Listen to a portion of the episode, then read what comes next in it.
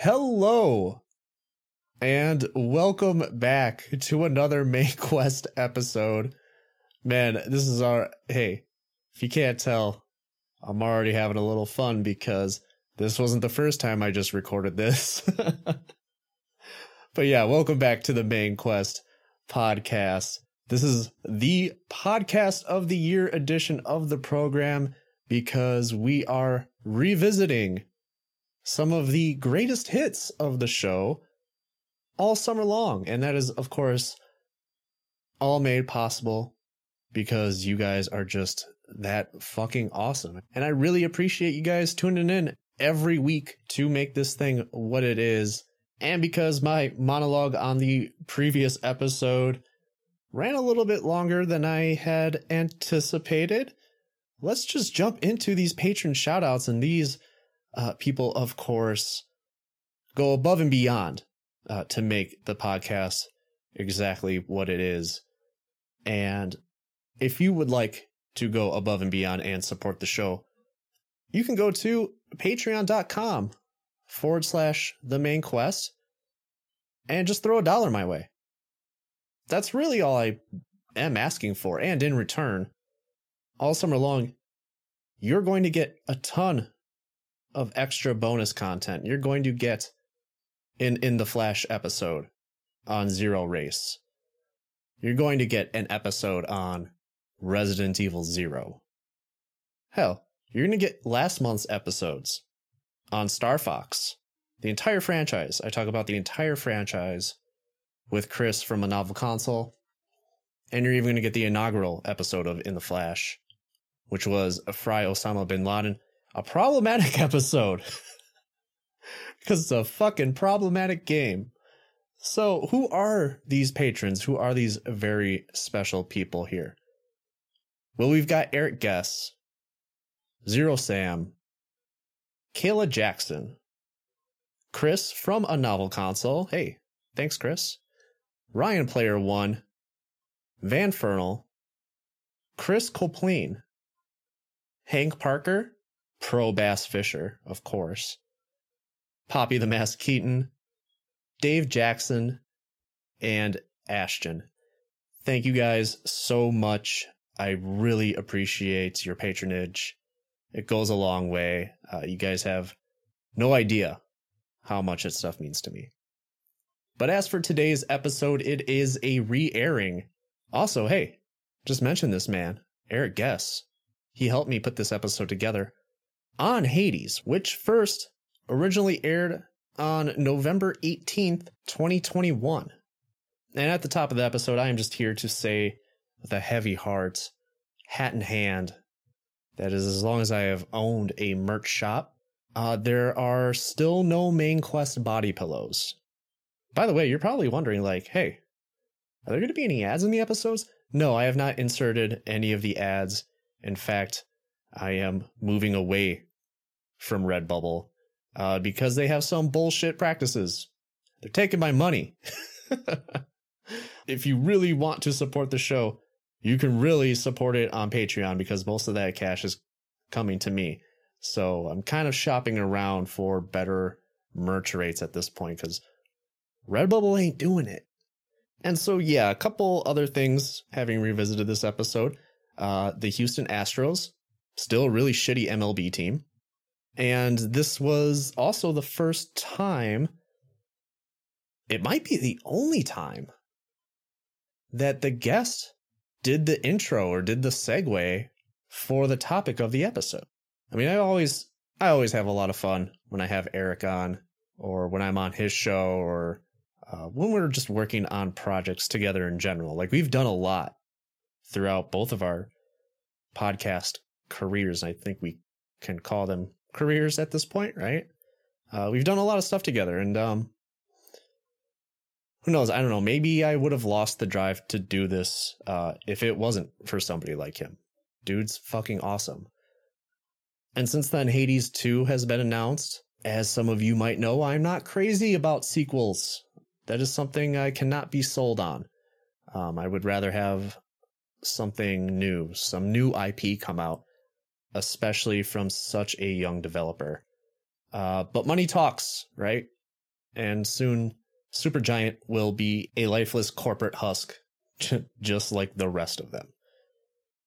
And as I revisited this episode for, for myself, for this monologue, it, it was kind of a shock to the system listening to it, knowing that I have all this time, after all this time, have retained the structure of the podcast, but am using it to talk about a more modern game, a very, at the time, a very recent release, right? And it was, you know, one of the last times that I did this. And it's interesting because when I talk about retro games and I talk about these very old games, I do the research and I talk about the history and the stuff at the top of the show to give context in regards of how the game came to be, what it was like playing this thing at the time of its release. And though the research I did on Hades was very good, and I'm very proud of it, I do genuinely think it is interesting. It does seem a bit redundant when it's such a new game and is as good as it is. But hey, I don't know. Maybe maybe that's just me. I'll let you guys be the judge. I hope you guys love this podcast of the year edition. It sounds stupid every time. Of Hades.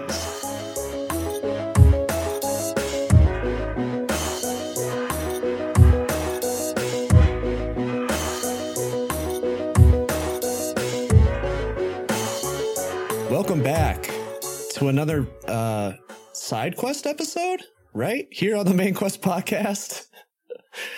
As always, I am your host, Keith. If this is your first episode, welcome.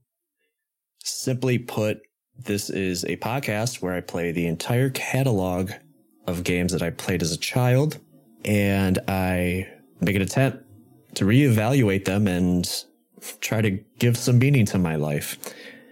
But today, it's a side quest episode, meaning that these episodes specifically are dedicated to games that were pretty much just out of reach until now, or maybe it's just something I want to talk about that isn't 35 years old. I've been told recently that there are well over 80 episodes in the backlog. So if you're a first time listener, you got a lot of stuff to keep you busy. Uh, also, I have merch. And uh, I don't know, by the time this episode is out, Christmas is almost here, or whatever you might celebrate. Holidays are upon us. Uh, nothing like telling your loved ones how you feel about them by um, shoving a couple of not recommend stickers in their in their boxer cards. Uh, links to my Redbubble page are in the show notes. Redbubble.com is the only place, the only place to get official Main Quest podcast merch. Now, enough of all the corporate shilling capitalism bullshit because I have a feeling this might be a longer episode. I'm lucky enough to once again be joined by a very talented podcaster. You might have heard of him before, especially if you've read the title of this episode. So, my good friend Eric from the Side Questing Podcast. What's up, dude? Welcome aboard once again. Keith, what is going on, man? Thank you so much uh, for having me on. It's absolute delight. I know last time I was on, we were kind of talking about just some random, uh, random topics, but uh, I'm excited to actually be on for a game. Uh, I just had a couple of things. First of all, I'm waiting for your merch store to be updated with the full body pillow, the Keith body pillow with the, with you, you like printed on it, so that I can purchase that and you know maybe not be so cold this winter. I don't know. um, so yeah, I I'm super stoked to be here. You know, we have you're literally like the first person when I started doing the podcast that reached out to me. It was like, hey man, like I listened to your show, and I was like, oh, I didn't think anybody would listen to that garbage. so yeah, this is super awesome, and of course, I won't spoil what we're going to talk about today. Uh, is, that's always that's always so weird because people already know what they clicked on. I know, I, want to build the dramatic tension. So I know, it's, yeah. Sometimes it's just like as a podcaster, like do I just keep on putting up the facade as like, oh, I don't know what we're talking about today? it's going to be a surprise. Even I don't know. it's not like this doesn't come up on like some random playlist or something and like, right. Also, it's a different podcast. Like, so yeah, know, we, we might talk about Kingdom Hearts. Who knows? Stop because we don't need to do that. Otherwise, this podcast will be three hours long because I can't help myself. Oh, there it is. Finally, is man that one was stewing in there for a while. Yeah, it was pretty disappointing. So, have you ever? Because you brought up the bo- the body pillow concept, right? have you ever just sat there and like wondered, as a podcaster, what people are possibly doing while they're listening to your show? Uh, I actually have thought about it. Yes, hundred percent. Because I'll I'll be hundred percent honest. Like when your episodes come out Monday morning or Sunday evening, whenever yours go live, normally my morning routine consists of I turn on your show and then I hop in the shower. So, so most of the times I'm like I'm listening to your show not clothed at all. so, if I'm one step away from the body pillow, man. There you go.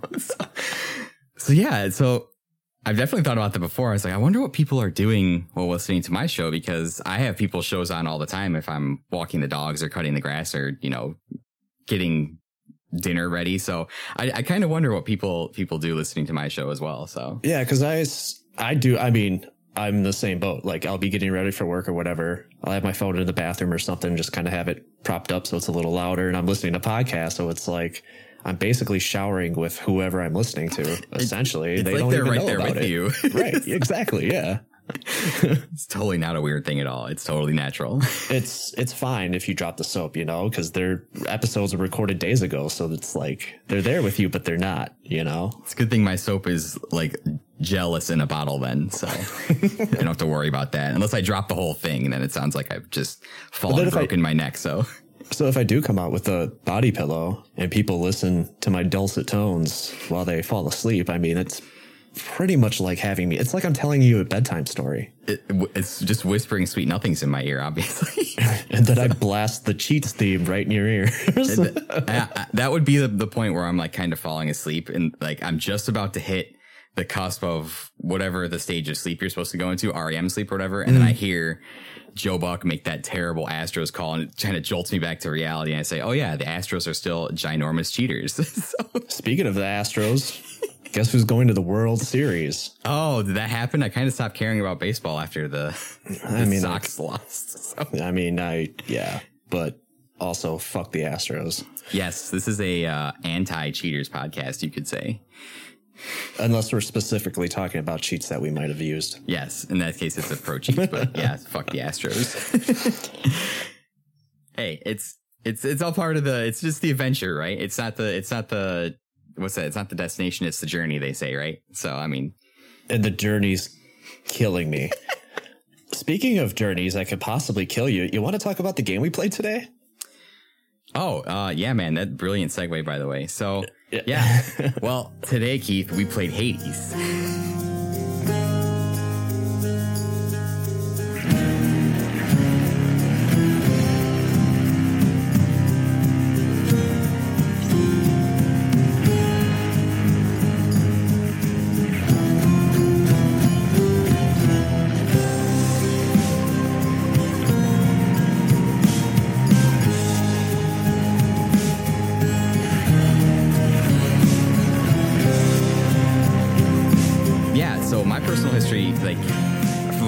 time, I never liked rogue likes. Lights, like I don't know what the difference is. It's one of those I two. would say the wiki, I, I, the, all the wikis are correct, right? Like nobody would argue that those are incorrect, right? Wik- Wikipedia got me through college, so I'm gonna have to say yes. The Hades wiki specifically mentions that Hades is a roguelike. Like, Like, okay, So I'm going with roguelike. okay, that's that's fair. So I never really was able to get into that genre before. It just it didn't appeal to me. I just I hated the concept of every time I died having to like start over.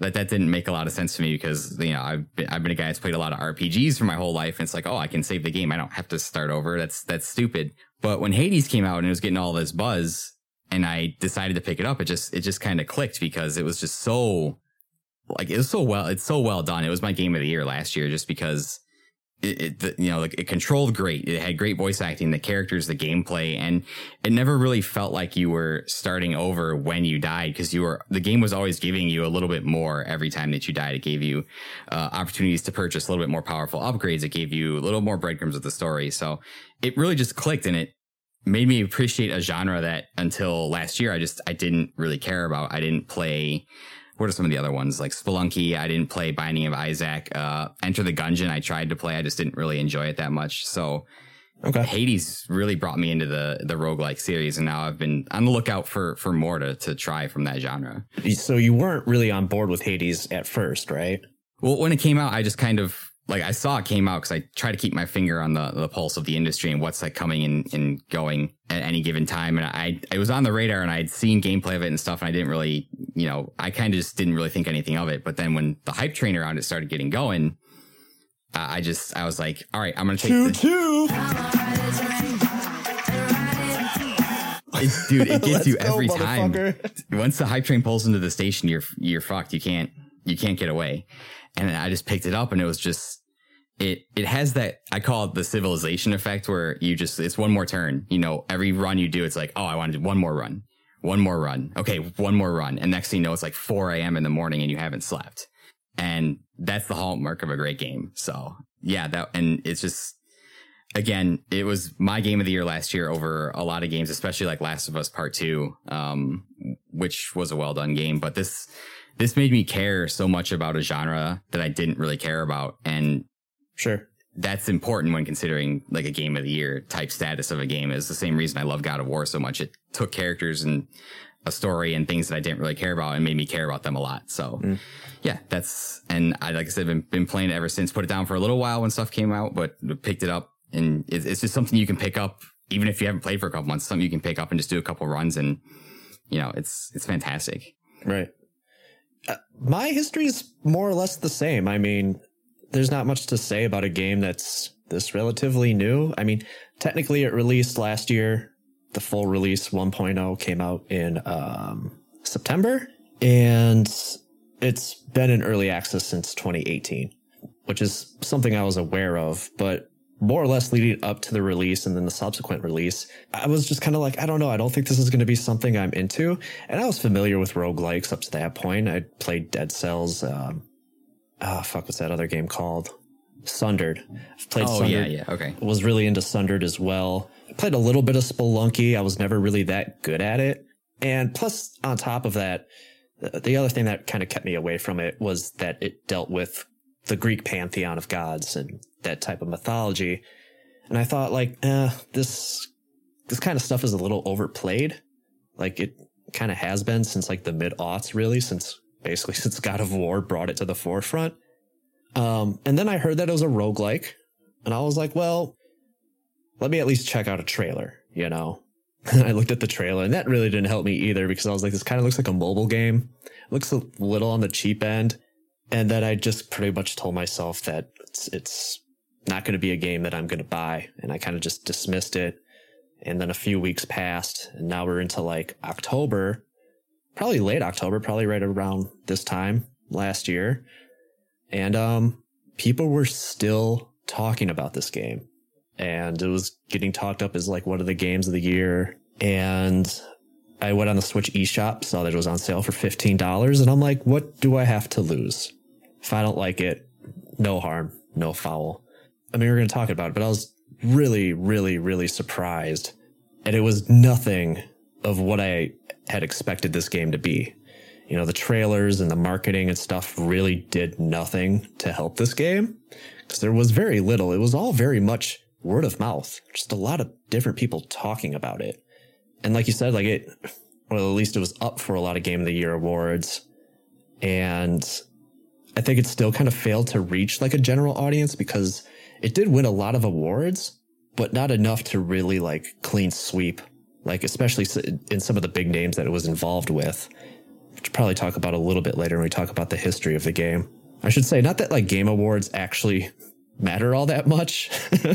Yeah, when there's a game a, a game box and on the on the cover on the cover art it says one over 300 game of the year awards. It's like, well, why are 300 people giving out game of the year awards? Like, does it really even matter then? yeah, exactly. Yeah. and it's like people get so, and a lot of people who really like this game got super deeply upset that this game didn't win a lot of the awards that it was nominated for. And it's just like, don't worry about it, man. Like Geoff Keighley's not taking away your video games. Like you could still enjoy Hades, like whether or not it wins awards or not, you know? yeah, I, I just think it was the general consensus that people felt like finally this game that and, and I'm not. It's it's difficult to compare a high profile game like I just I'm just gonna keep going back to this example, like The Last of Us Two, that has mm-hmm. a giant studio and giant budget behind it, to a game like this where it's a smaller studio with a smaller budget that they basically developed it alongside early access and had people play test it for them and fine tune it. Right. And I, I think a lot of the like you said, a lot of that reaction just came from like people really wanted like this game to be proof that hey, like you don't need a giant budget, you don't need blockbuster graphics or anything like that to have a game that's really good. Like the, you can do most runs of this game in about you know 25 to 30 minutes for an average player. Um, speedrunning people are a different level entirely, and but the game has so much replay value. It's just like, hey, like this game is basically the same thing 25, 30 minutes over and over and over again, but you can keep playing and not get bored as opposed to like some kind of cinematic adventure like The Last of Us 2 and that's kind of that's kind of where I came in with my feelings about the game. So it's actually a really good segue into the history, actual development history of the game, because Supergiant thrived and was created on the basis that a small game can pack a huge punch. It doesn't need like what's the word I'm looking for, man. I, I pretty much call it the Sony effect. It doesn't gotta be what Sony has put all their eggs in. It's just this, and I'm not bashing Sony by any means, but this giant like blockbuster like event type game. Right. It, it doesn't have to be that.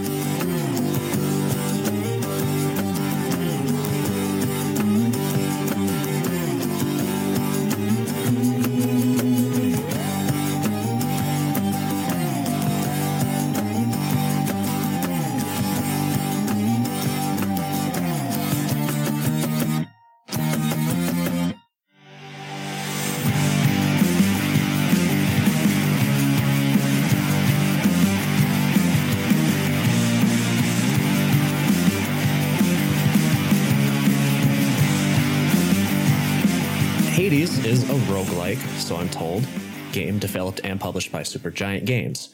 It was directed by Greg Kasavin, designed by a decently large team that was led by Amir Rao, as well as another sizable crew of programmers led by Gavin Simon. I feel like I want to spotlight the artists and illustrators of the game because some of the style of the game is pretty important. It's a very detailed game. We'll talk about it when we get to graphics, but um, and not that the designers and programmers, by the way, aren't as important, you know. Um, but the visual style here is pretty good. So the artists are Jan Z, Joanne Tran, and Paige Carter. And then, of course, we have Darren Korb, whose music I've actually played before on one of the music episodes. Um, he composed the soundtrack, and Korb also did many of the voices that you hear in the game, including the main character, Zagreus. So, Supergiant themselves haven't been along very, very long, just about over 10 years. They're out of San Francisco and were formed by Kasavin, Rao, and Simon in the hopes that they can bring a nostalgia factor to their games with that hint of creativity. All of them were actually former EA employees. and though, like, through some of the interviews that I've read, Kasavin has, like, remained pretty professional in the way that he talks about his time spent with EA.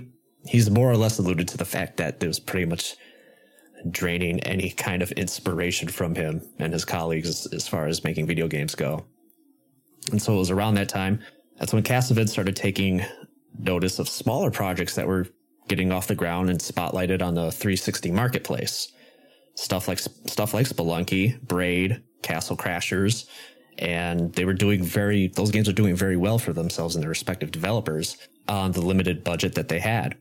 The limit the, the skeleton crew that they had as well. And so feeling like ea was just like a dead end.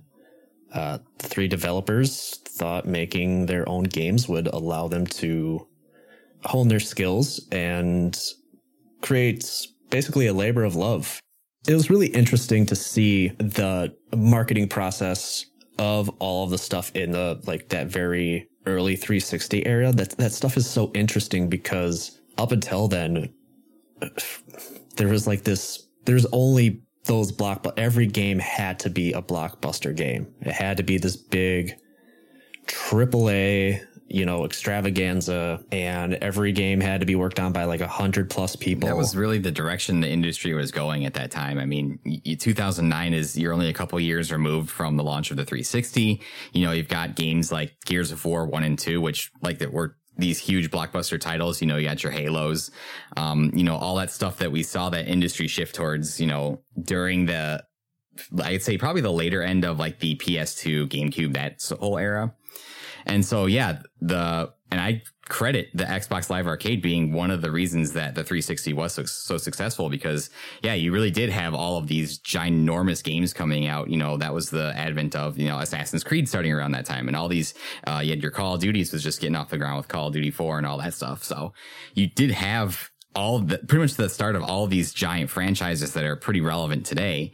And then along comes the Xbox Live Arcade, and like you hit the nail on the head. They have games like Castle Crashers, which is to this day one of my favorite games of all time. Uh, you know, they got and other games like Limbo and uh, Alien Hominid and all that stuff. It's so that that yeah. was that back then you're just like whoa like like what is this like all these smaller games can be really good like nobody had ever really seen anything like that before mm-hmm. So and that was interesting to see that you know those guys that left ea and i had the wikipedia page open they were you know they were working on the command and conquer series which by the time command and conquer was over with had become like the epitome of like the ea meat grinder it's just like this franchise that kept going on and on and on because it kept making money but right they didn't really know what to do with it. So that must have been a breath of fresh air for those guys to, you know, especially, you know, EA.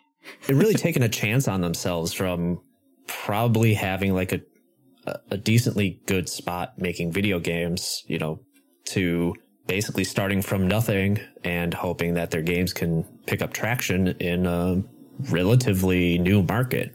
Right. And not that you know, we give EA a lot of shit, but obviously EA employs people and people get a paycheck from them. And, you know, that, that's great. So yeah, you go from having a relatively steady paycheck to, you know, taking a chance on something that you don't know is going to be successful. Cause, you know, the, the games that EA works on are obviously always going to sell. That's why they make FIFA and Madden and all this stuff every year. Cause it's, you're going to have a steady paycheck. But man, it, it takes a lot to want to, I mean, I guess I can understand too, like being a somewhat creative type. It's like you want to work on something else. You don't just want to like, oh, we're doing Command and Conquer again. Oh, we're putting out the same FIFA again every year after year after year. It's that that's got to be kind of mentally exhausting after a while to just be stuck doing the same thing. So, I th- and I think earlier what I was trying to say is that they were trying to just really create games that had their own signature style. They're something that they could really show off and be like all right, yeah, we've made worked on games with EA and stuff like that, but this is ours. This is our voice. Mm-hmm.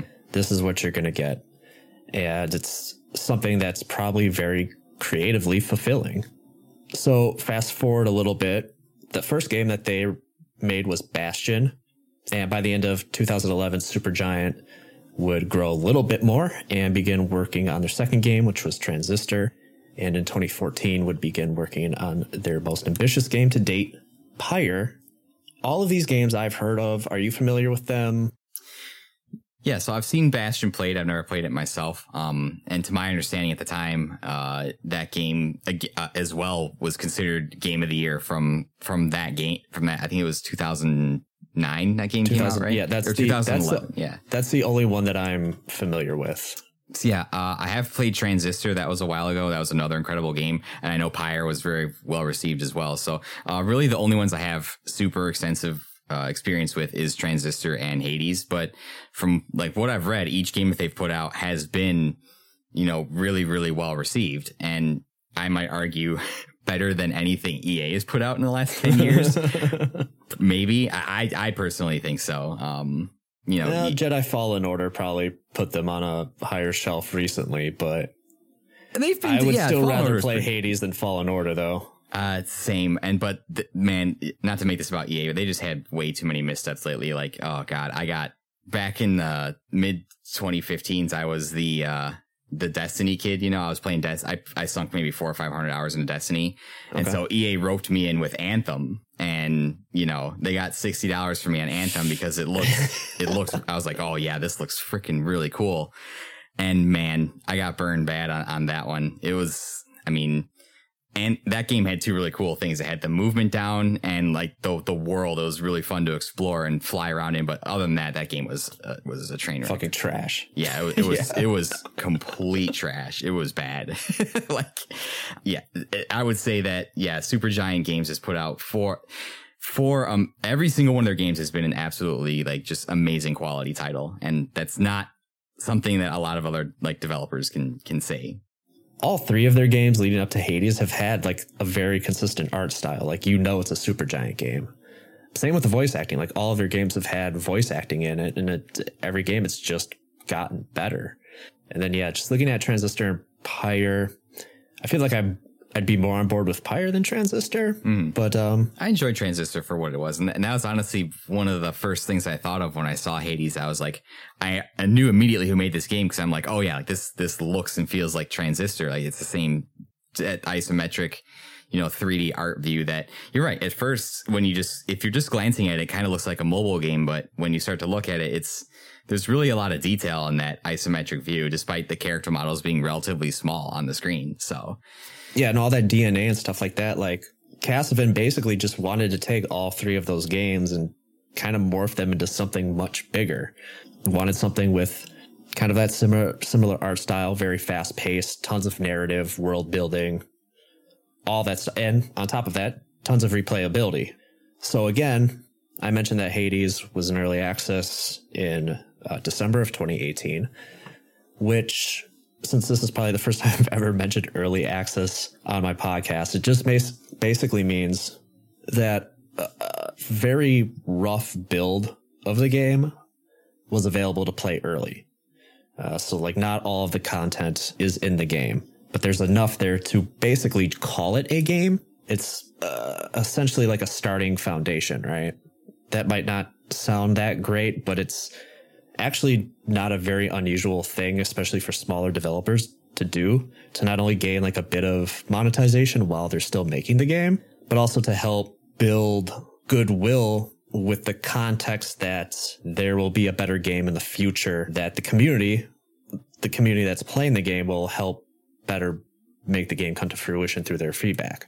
I think when everything is said and done, Supergiant pretty much did that, and they did that through a steady flow of updates for like two years straight.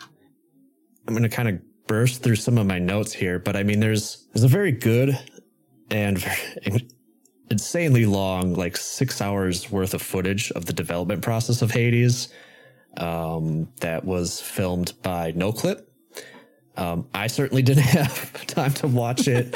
um, I jumped around here and there. I'll talk a little bit more about it when I hit the music section because I mainly just wanted to see what the the documentary process on on the music and stuff like that. But um, uh, there's also a, a little bit of because obviously this game was still being developed during the pandemic, right? And so it's very interesting that this is probably. I mean, I just did Returnal, but there's really nothing that I could dig up about uh, what Housemarque had to go through during the pandemic or anything. But the things that Supergiant had to go through during the pandemic were are on film you know, so it's a very interesting little bit of insight to see what was happening with them when the pandemic hit. I completely forgot that their office got ransacked during the um, the rioting, the George the George Floyd rioting and stuff like that. I forgot that that happened. Yeah, yeah, just all the stuff that Darren Korb actually had to go through to get the music out, get the music done without a studio, essentially. Obviously, we're still like dealing with the outcomes of the pandemic, but it's still very haunting, I guess, to see stuff like that. It's super interesting. De- definitely go check it. It's all on YouTube. It's divided by six parts. Super interesting stuff. Supergiant had been building their game on C sharp, and Hades was actually programmed that way, like super early in the stages, um, but was moved to a completely new engine so that they could output it to native C so that it could easily be ported to different consoles fast forward to May, uh, Nintendo came to them with a big old fat paycheck and was like, "Hey, we want your game on the Switch." And so at that time, that pretty much put Supergiant into high gear because they had to get out the final version 1.0 by September of 2020. So by the end of 2020, Hades has been nominated for over 40 categories in various different awards, and that doesn't even include Game of the Year Hades was also the first Supergiant game to be nominated for Game of the Year at the Game Awards, alongside uh, stuff like Animal Crossing New Horizons, uh, Doom Eternal, Final Fantasy VII Remake, Ghost of Tsushima, and The Last of Us Part You 2. threw up a little bit in your mouth when you read that, didn't you? Just a little bit. That was that silent burp or something. Um, and Last of Us Two pretty much took took that award, swept many of the awards that year. Man, that's a hell of a game of the year list, man. I, 20, 2020 was a shit year for video games. it Half really of those games shouldn't even be there. Why is Animal Crossing New Horizons? That shouldn't even be considered for game of the year. Listen, I have my own qualms against Animal Crossing New Horizon and uh, you know, Tom Tom Nook is my immortal enemy and the face of everything that is wrong with capitalism. But I, I think that game really had timing on its side. Okay, not to go on like a tangent. Like I mean, that's it. I mean, we are just talking about the pandemic. I mean, Dude, that's, that's Animal the Crossing only reason out- why it, would be considered for game of the year is because it was just nobody had anything was- else to play. it was comfort food, man. It was like we we were all so scared, like nobody knew what was gonna happen. We didn't know if this virus was just gonna come and like kill us all, like the Black Plague. But like for whatever reason, Animal Crossing New Horizon came out, and everybody just it, it was just comfort for for whatever reason. You know, becoming perpetually in debt to a tiny raccoon for some reason gave us all some semblance of normalcy in our lives. Could you imagine catching COVID and dying from COVID and the last thing you played was Animal Crossing? I should cut that out. I mean, I it's just it's That that's really a loss for Tom Nook because he's never going to get his money back. So I mean, it's really a bad business deal on his end. I get it. I know Animal Crossing is insanely popular.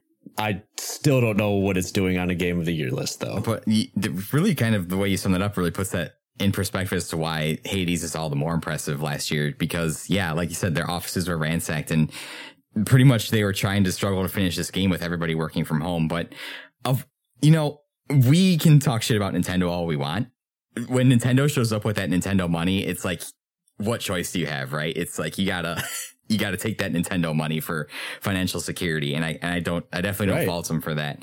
No, So- not at all. for everything that this game went through just for it to come out the way it did. And I think this is one of the shining examples of where early access I, I kind of have a weird love hate relationship with early access. Sometimes people are just trying to get your money and they just have like a really crappy product and they never finish it, but they got your money. But I think this was a case where early access was really used to its fullest effect because they were basically fine tuning the final product of the game while people were playing it and using that player feedback. Because when Hades launched, it felt really, I mean, I'm sure we'll get into this, the gameplay. It, it was super balanced and just really well polished. So Yeah. my cousin and I, this is a funny story actually. This is a hipster story actually. So my cousin and I actually did an early access one time. We got burned one time and it was the early access for Fortnite in its original state. And I don't know how many people know this because before Fortnite was like a dancing meme factory ultimate crossover machine that just prints money, uh, it was actually a game where you build structures and fight waves of zombies. So it's called like Fortnite Save the World. And the original concept of the game was actually really cool because you could like build elaborate traps and like hallways for the zombies to go through to help you like funnel them and defeat them. Like it was actually a pretty cool concept for a game. And then of course, whoever at Epic thought to make it a battle royale obviously makes all the money now. So, you know, Yeah, Hades is the best. It's it's the golden child of how well early access can work for something. Mhm. Yeah, so Hades was officially released worldwide September 17th, 2020 for the Nintendo Switch and PC. Since then, it has been ported to the PS4, PS5, Xbox One, and the Xbox Series X and S. did you originally get it on Switch? I did. I, Okay. I, I bought the game twice. Uh, I bought it recently when it came to the PS5, and that's the version I actually played for the show. There are cross save capabilities built into the game, but I basically just wanted to play the entire thing from a fresh start. And uh, Mhm. Hades is definitely one of those games that I thought was well worth the money. Uh, I assume that's the one you have. Yeah, I played it on the Switch, and I, I'm like you. I picked it up when it was it was like one of those like right after holiday sales. I think I, I is when I picked it up. So, um, but yeah, I, when it was coming out, especially um on PlayStation, I was like, oh, I should pick this up for PS5 because this looks At the time, I, I didn't really notice any performance issues on the Switch, but playing it on the PS5, I mean, not only does it load extremely fast, but it visually just looks much, much better. I don't think I'll go back to the Switch version, unfortunately, even though that's the one that I have more stuff unlocked in, but I'll get there with the PS5. Definitely. At this, I love the Switch personally just because it's enabled me to keep gaming during this busy period of my life. Mm-hmm. But the well, one nobody has a PS5 anyway, so that that's also true. but the one thing about and this isn't a problem with Hades on the Switch. This is a problem with the Switch hardware itself. Is you know Hades is a game that requires a lot of precision and precise movement, and the fucking goddamn Joy-Con drift it, it, I've bought like three pairs of Joy Cons and every single one of them has drifted. So it's really annoying when you want to like dash a certain way and then Zagreus just starts slowly drifting this way into the way you didn't want to go. Oh, that. That's, yeah. That sucks. It sucks really bad. so, um, yeah, I don't ever play my Switch anymore. It's very rare. Well, I'm playing Eastward still, but it, it's stupid. I, like, why are we having this problem? Like the like the N64 controller was more responsive and didn't have drift. Stupid. It's okay, Eric. You can buy a brand new Switch for three hundred dollars, and it has a shiny new screen, but the exact same hardware. Whatever. Nintendo has enough of my money. uh, Hades is also currently available on Game Pass. Uh, if it's not something you want to fully commit to, but I think um, hopefully maybe Eric and I can persuade you to donate a couple couple dollars to Supergiant's Way by the end of this episode. Review scores. It has an eight and a half on Game Informer 93% on Metacritic. Destructoid gave it a 9 out of 10, 9 out of 10 on IGN, and a perfect 5 out of 5 on Giant Bomb. It was also my game of the year last year, and it was also Eric's game of the year last year. Mm-hmm. so it's pretty telling as far as what we're about to talk about here. it's worth a play. And that's why I tell people too that aren't sold on it. I'm like, I wasn't sold on it either at first, but once you play it, like it's it really it speaks for itself. It really does.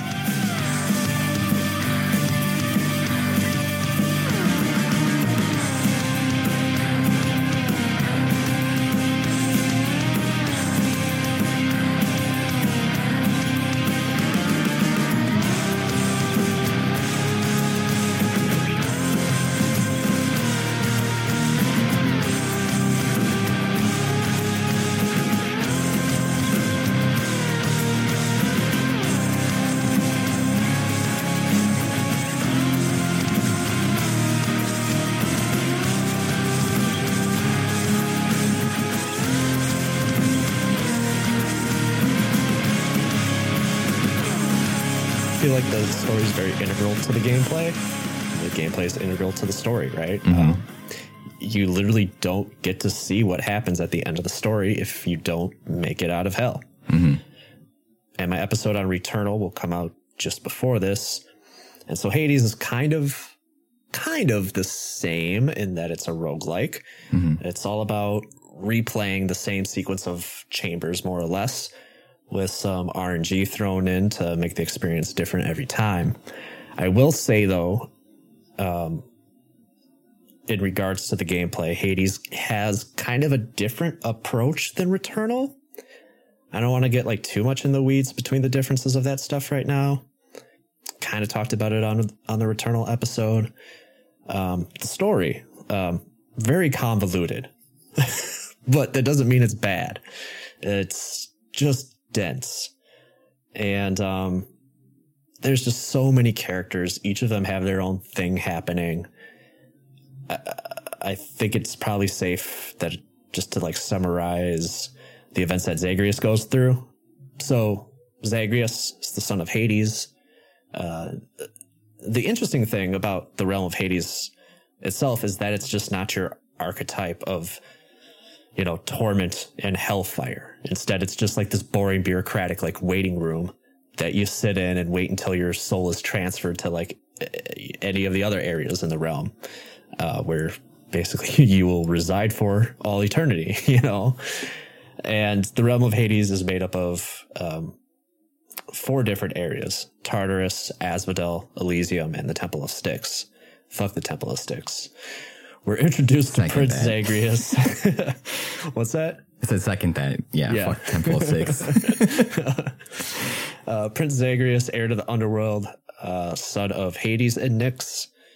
In keeping faith with how fickle the beings of Greek mythology are, we're shown that in flashbacks that the people that reside in the House of Hades have been basically spreading rumors about Zagreus and who his parents really are, where he comes from, uh, the fact that he bleeds mortal blood, the fact that his eyes are a little bit different from anybody else he's related to. And so Zagreus starts to do a little bit of digging around in the administrative chambers, his father's bedroom, even his father's work desk, and finds some clues, but not really solid answers of who his real mother might be. So eventually he confronts Nyx about all of this stuff, and she tells him the truth. And again, keeping somewhat to Greek mythology, Persephone, who was the former queen of the underworld, is Zagreus's mother. And I, I did because I, I would say I know a fair amount of Greek mythology, but I'd never heard of Zagreus before I started playing this game. And so I was looking up kind of who he was or where he came from. I actually thought that he was just a made up character for this game, but turns out that he did exist in Greek myth. But his origin story is a little more fucked up than what Super Giant presents here. I was I was not I thought he was an original character. I was not actually not aware of that. And, oh yeah, he's and he's your boy here has read all the Percy Jackson books, so he knows a little bit about Greek mythology. so, yeah. Z- I've never Zagreus heard is of a, that before. yeah, he is a deep pull. That's a very deep hole. but in Greek myth, Zeus and Persephone are Zagreus's parents oh. by way of Zeus taking the form of a giant snake who ended up fucking Persephone while he was a snake. Oh my god! Of course he would, because not that's at all. That's literally every story about Zeus is he turns into some weird animal thing or whatever, and basically Greek mythology is just a giant porno. That's all it is. Bestiality run amok. yeah, it's it's ridiculous. I mean, people think the stuff we have now is risque. It's like, man, those those Greeks were it's been around for hundreds and hundreds Yeah. of years. they were coming up with stuff that we won't even put on camera now. So um, yeah, the the story Supergiant tells is a little more streamlined. But yeah, Nyx pretty much tells Zagreus that Persephone is still alive and left the realm of Hades to live up top on the surface. And knowing this and having a shit ton of other questions, which Nyx basically took a vow to Hades to not really answer any other questions, Zagreus vow, makes a vow to leave the realm and get to the surface to meet his mother, which is the core basis of the gameplay. It's you escape from Hades. Except nobody is allowed to leave the realm, including the prince. So Hades, the god Hades, I'm throwing around the word Hades a lot here. I realize this as I'm saying it. the god Hades not not to be confused with the game Hades. right? or the realm of Hades Right. decides to put all of basically, uh, you know, the demons and wretches of the underworld and stuff to work in an attempt to stop Zagreus from leaving. And knowing that Zagreus would need help, Nyx informs the gods on Mount Olympus that they have a family member down in hell that is trying to escape to join them on Mount Olympus. And those dense but vengeful, dense but vengeful idiots decide to help. And that's basically the story in a nutshell. You know, there, like I said, there's tons of characters in this game. Uh, in total, I counted 29 and all of them have an integral part in the story some way or another. Uh, most of them you can even date. And me specifically, I'm a simp for Meg. You know exactly why I'm here. Now shut your mouth and come die like a man. I'll just fully admit that right now. I know there's a lot of Dusa people out there, but there's just something about Meg and that whip. I just, dude, dude, Meg, she's a powerful woman. Like, I, I mean, I, can understand how Dusa can turn a man to stone, if you know what I'm saying. You know? We're gonna have to end this episode here. I can't do this anymore.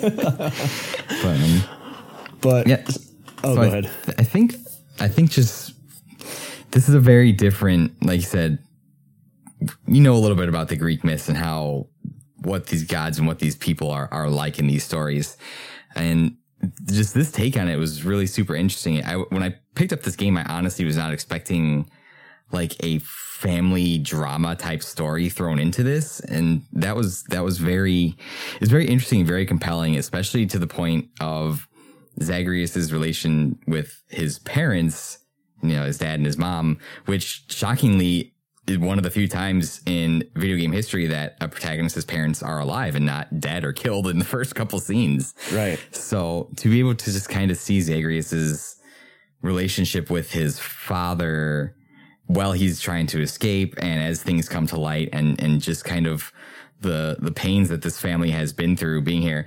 And again, about the gods on Olympus too, I'm, I'm sure that they are genuine in their attempts to try and help Zagreus escape. But the feeling I got from playing the game is that it was more entertainment for them. It was more entertaining to watch Zagreus try and escape over and over and them like lend their help in the forms of their power, especially for some Yeah. of the more vain ones, like, uh, you know, especially Dionysus. Dionysus, who's like- yeah. right. Who's just like, oh, this is a great party. This is entertaining, whatever. Um, but yeah, to have also like all these gods like to have their own super specific personalities, and you kind of get the feeling as you talk to them more and more that they kind of all have their own motives too as to why they're helping them based on their personalities and what they represented in the pantheon. So it's just it, this whole story was just like the gameplay is compelling, but the story by itself is compelling too because the way the story gets unveiled to you through the gameplay is as you're making your runs through the realms of Hades to escape. Every time that you die and go back to the start, you go back to this this hi- waiting room where you're waiting for your soul to be judged and assigned wherever. No, that's where you get more of the story. You talk to more of the characters. Like Achilles is the one there, and you find out Achilles actually trained Zagreus to fight and help him escape. Uh, and you get to talk to Nyx, who you know you confront her about her not being your actual mother and her keeping that from you. Um, you know, you get to talk to Meg, who you, who's one of the bosses that you fight, and just there's different characters there that you always get to talk to, and of course my best boy Cerberus, who can pet Cerberus, who's the best character in the game. Fucking love Cerberus, my boy. So yeah, just the way that was intertwined with this idea of a roguelike was just I was shocked and so blown away the first time that I, that I played it through. Yeah, I think that's one of the things that really drew me in was the fact that in just about every other game that has included, you know, a pantheon of gods from the Greek myth, they play them up as this otherworldly presence who cannot basically be fucked with. They're very vengeful, like beings, uh, with, they're basically like very almost stoic superheroes in a way. Um, but much more than that. And the way that Supergiant handles the Greek gods and all these characters is just very down to earth and very relatable because it's just kind of like a family drama. Yeah, they do still have like that very big personality and stuff like that that you would kind of expect, but it's played down a little bit more and seems a little more realistic. Like you mentioned Dionysus, and Dionysus is the type of guy that I can totally see just getting fucked up with a couple other people Every watching. Zagreus on the TV and be like, all right, all right, bets, this is his 15th one. He's going to make it. What's, what's the over under on this one? Like, you know, like just placing bets and stuff like that, like having a good time. And, um, yeah, that, that was definitely what just how they handle the characters and everything like that in the narrative of the story. Again, it's not a super, I guess, unique story or anything like that. It's just done very well. The writing is really, really good. I feel like for me, obviously the story is kind of a means a lot to me because that's again, if it was just your generic, we are the Greek gods, we are all powerful, blah blah blah blah blah. uh, This game kind of would have sucked for me. So I guess my question for you is, uh, it is the story for you? Does that matter for you in knowing now what Hades is, how it plays, what the gameplay is like? Uh, yeah, the, the story absolutely did matter because I, yeah, I feel like if it was just kind of like a generic like roguelike where you're making runs to try and complete something, if it didn't have that meat behind it, it, it would feel less. I mean, the gameplay itself is very enjoyable, but I found my main motivating factor was I kept wanting to go back and figure out more of the story and find out more about these characters. And it made every time that you die seem like less of a bummer. is like, oh, well, yeah, I died and I didn't finish my run, but I get to go back and find out more of what's going on. Cause it's really like they breadcrumb it out. Like every time you die, it's like they reveal a little more and a little more and a little more. Mm-hmm. And then eventually, like when you do escape, they like reveal a lot and it gets blown open. And even the first time you escape, that's not the end of the story. There's, there's more after it. Yeah. Um, spoiler alert. And yeah, I- let's let's let's get that out of the way right now. Um, from here on out, Eric and I are just going to go full on spoilers. So here's your spoiler warning if you're this far in, because as soon as you're done saying what you're saying, I think we can just talk about the end of the game, or unless you want to talk about it. You know, if you want to hear our final thoughts, I mean, I think you've pretty much heard it in our personal experiences. We very much think you should just go play this game.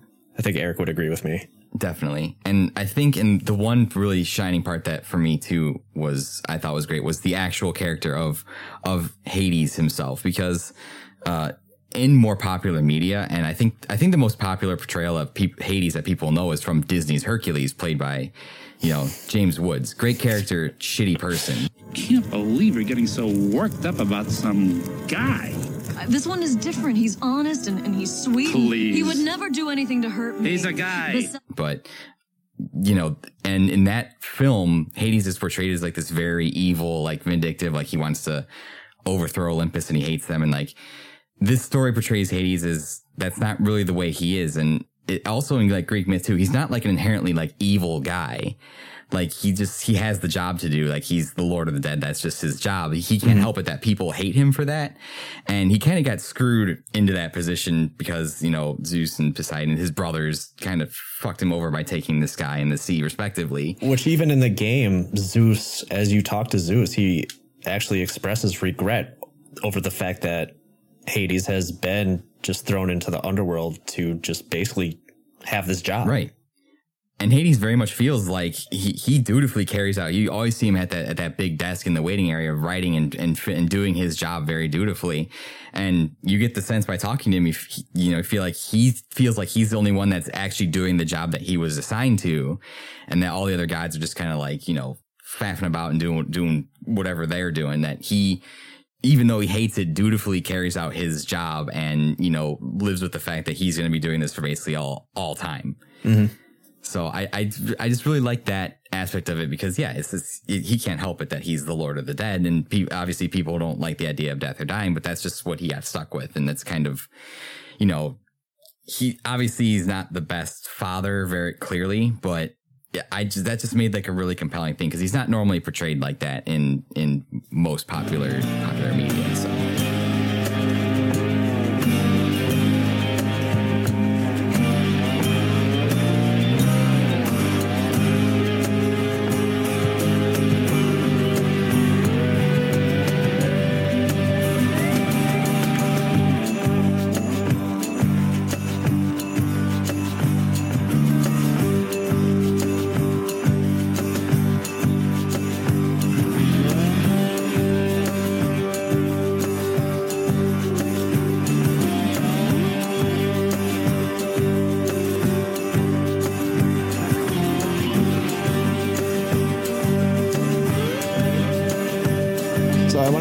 what you said about when you reach the top, the game doesn't end, um, because once you reach topside, you meet Perseph- Persephone. The story only gets more complicated. Persephone's entire life, you find out that she actually thought Zagreus was dead, and then there, you also learn that Zagreus is just inexplicably inex, inex. Why can't I say that? Inexplicably, inexplicably, thank you, uh, deep, deeply tied to the underworld. He can't leave the underworld. Can only stay outside the boundaries of hell for only a few minutes before he dies and is brought back. And then Persephone's mom gets involved in the story deeply with Demeter's storyline. And then there's like these whispers of this war between the gods and the realm of Hades. Uh, all of this stuff is also relatively close to the story of the abduction of Persephone in Greek lore, which is mm-hmm. actually pretty fascinating. And it's only when you escape for the the tenth time in the game that Zagreus is actually convinced Persephone to return to the underworld with him and return to her position as queen of the underworld. And everything's more or less kind of set back to normal. But then, even then, the story doesn't end. Credits mm-hmm. roll. You you officially pretty much get an ending, but the story doesn't end. And I'd never have gotten this far. I never gotten further than this, I should say. I don't know about you because I can't really speak to the rest of the game. I did look it up. Um, I have notes on here written down. Do you know anything about you know what happens further? Not terribly much, and, and that just speaks to the depth of this game because I, I feel like I put in like 50, 60 hours solid into, into Dude, I running feel this like I'm like hundreds of hours in and I'm not Yeah. even close, you Um, know, to scratching. because unlocking a lot more of the story involves. So one of the items you get while making the runs through through these caverns is you get nectar that you get to give to the characters, and you can give them nectar and unlock more of their story, and their stories intertwine with other characters. For example, I know that like Achilles and Patroclus have like a you know a story that relates to their real like real life Greek myth that stuff that they went through. So yeah, but I I started going back and starting to like do all that stuff, and then especially to trying to uh, turn up the the heats at the end of the game where you can make the game more difficult on yourself because you know Supergiant wants you to hate yourself, and. uh But yeah, by that time, yeah, like I said, a couple a hundred or so hours rolled by, and just other stuff came out, and I was just like, okay, like I, I, I know what this game is, and I just got distracted by other stuff, unfortunately. essentially it's what you said yeah. You just keep giving this nectar to the gods kind of appeasing them. You do the same thing with persephone. And eventually i guess the house of hades decides to have a family reunion to kind of have you know patch things up make good on everything and kind of end this you know pseudo cold war. Basically the game ends with a picture of hades and zeus giving each other a handshake. Wow. yeah, and it's such a simple thing because they treat these characters as if they were just humans almost. They have human problems, you know, that can just be resolved just by saying something. It's like not so two simple. godlike beings that have to fight each other or something. Yeah, it's not like they fought on Earth and like destroyed continents and stuff like that over some stupid dispute. Yeah, I, I I I agree. I didn't know that was the ending of the game. Like I said, I just um unfortunately another game that's very close to my heart came out was Monster Hunter Rise. So of course, fighting dinosaurs with giant swords took precedence to solving the problems of a, of you know the, the the Greek mythos. So you know priorities. Uh, I will say, having done some of that, the post credit stuff, um, I didn't get that far on the PS5 version. I did play several hours after credits on the Switch version. That's when the game starts to feel very tedious, mm-hmm. just trying to collect enough nectar and ambro- the ambrosia is even harder to collect at that point, and then having to constantly having to go do- through the pact of punishment. Hundreds of runs at Yeah. increasingly harder and harder difficulties. Let's talk about Zagreus real quick because I feel like there's tons of characters that we could actually talk about, and like I said, they're all incredibly voice acted. Mm-hmm. I don't want that to go overlooked. At least, um, you know, the voice acting in this game is probably amongst the best I've ever heard in a video game. oh yeah, It's very good. it's very good. We could we could spend hours talking about each character individually, probably. So. it's have to be a 29 part episode. um, and on top of that, obviously, because there are so many characters, the story is in, obviously incredibly long. It has over 22,000 lines of spoken dialogue. So you will probably never hear the same lines more than once. Obviously, I want to really just kind of focus on Zagreus. He is the main character. He's the star. What do you did you take a liking to Zagreus? Did you did you like him right off the bat, or um, you know, what did you think about Zagreus overall? Yeah, I, I did like him. I liked how um his whole premise of trying to escape the underworld, just kind of stick it to his father, while trying to simultaneously find out more about himself through this journey. Um, I thought I found it was very compelling. Uh, despite the fact that he was in such a dark kind of place as the realm of Hades, he was seemed like a genuinely good soul at heart. Like he was very amicable with pretty much everybody that he that he runs across or comes across. Like he's pretty friendly with everybody, especially even people that Fucking he, like, charming. Yeah, he's very charming. Who wants to be the first to die again? Not me. Uh. Oh, it's just a tiny vermin. Oh, gods. Mysterious. Other guy. I always shall rise up to thwart your wicked plans, monster. Zagreus! No, wait, just the first part. No murderer, just Zagreus. Or, let's see, how about happy?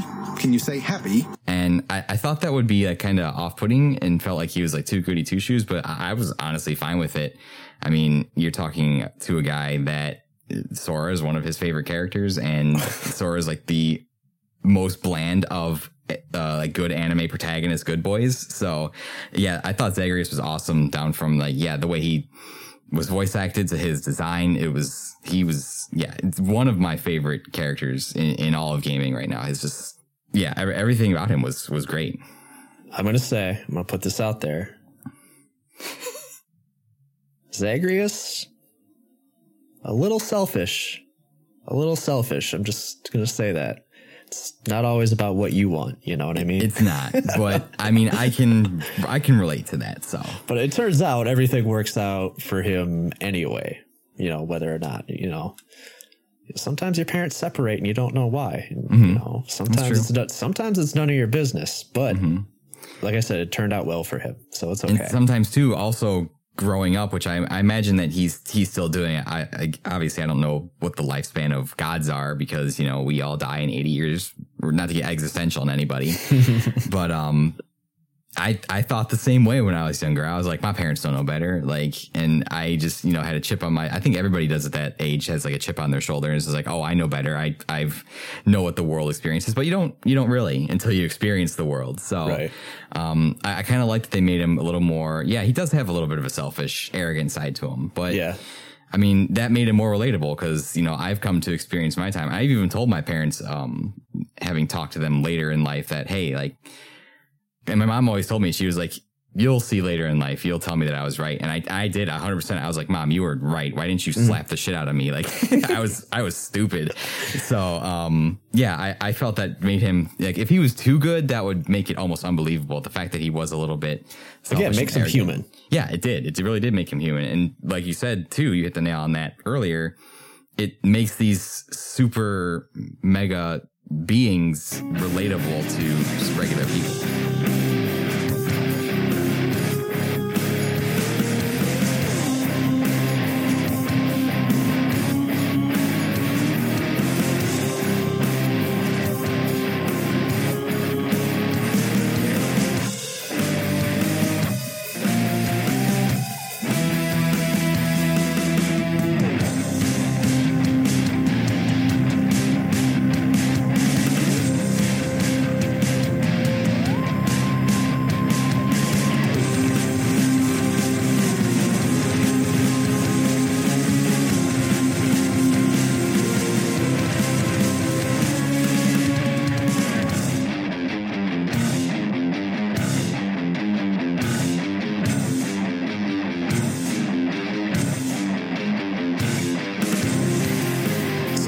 Into the gameplay. I basically already covered what a roguelike is in Returnal. Same thing here. You're going to die a lot. Uh, you're going to restart a lot. Uh, the only difference here is Hades is much closer to that traditional roguelike in that it's from a top down 2D isometric perspective. And the game itself is it's not wholly dependent on RNG, though I don't know why I said RNG that way. though RNG does, Really put does- emphasis on each one there. it does it does play a role in Hades in, in some way. Uh, Zagreus movement's pretty basic here. You have an attack and a heavy attack. He can uh, dash and dodge. Uh, he has a secondary attack where he can fire what they call your call. It's basically like a prism or like a diamond that she shoots at enemies, um, which you can also fill with boons itself. And the boons, I'm just going to very vaguely go over these if you have anything to add. Because there are a ton of them. there's way too much, just like Returnal, there's just way too much to cover here. I feel like, you know, once I get the basics out of the way, you want to just like kind of talk about like what a run, what like one of your runs looks like and stuff like that. And then we can just kind of fill in the gaps as we talk about our runs. Mhm. Does that sound good? Yeah, that sounds fine. Okay. So where was I? Boons? The boons, they're these upgrades that the gods give us to help us escape. So similar to Returnal, when you die, these power ups and any of the forward progress that you've made is completely stripped. You restart from scratch. Each god has their own set of boons, some having a variation of the same power up, more or less. And these will show up depending on uh, which chamber door you decide to pick, which leads me to, I guess, the levels or like the arenas themselves. Unlike Returnal, I keep because it's just so recent in my It's mind. the most recent thing. Yeah, that's fair. I feel like Returnal's exploration is more of like freeform jazz, while the ex- exploration in Hades is kind of just like pop music. Because as soon as you clear the chamber that you're in, you're typically presented with like one, two, or sometimes three doors, each one kind of letting you know uh, what your next reward will be at the end of that chamber. And so the progression in this game is like, even though you're deciding what route you want to take, it's more or less linear because you're always going forward. You're never going back. Mhm. And so as soon as Except you when you enter, well, right. Yeah. but as soon as you enter like a brand new arena, the door is locked behind you. You can't go back. Sometimes when you enter a room, there will be random gates. Uh, there's the chaos gate and an infernal gate. Uh, the chaos gate acts very much like the parasites from Returnal. These will basically bring you to chaos, who offers you a boon that will give you a power up at the expense of another thing. Oh shit! Just don't let Jack Garland know that we found chaos. it comes full circle, man. you just can't kill you can't kill chaos in this game though. Isn't Jack Garland chaos? Wait, oh he is. Yeah. Was, so is the other guy not Jack then? It's all very Who's confusing. Jack? Yeah, I don't know. I guess I'm gonna have to play that game, aren't I? Chaos does a lot of volunteer work Chaos. and makes a big impact in his community. Chaos. Bitch. I hope Chaos doesn't think my shirt is weird. His opinion means a lot to me. Chaos. I'll come on that episode if you want to play it. I just saw you shudder. There's another demo out. I haven't played it yet. It heard Yeah. some multiplayer demo. I feel like we should play it. Oh, really? Yeah, it's supposed to be a multiplayer demo. Interesting. I have a feeling I'm gonna get that game, uh, and I'm gonna hate myself for it. I, w- I would play through it with you. I'm just saying. So you're saying right now you're volunteering on a future episode? Stranger Final Paradise? Fantasy Absolutely. Origin? Yeah. Absolutely. Locked in.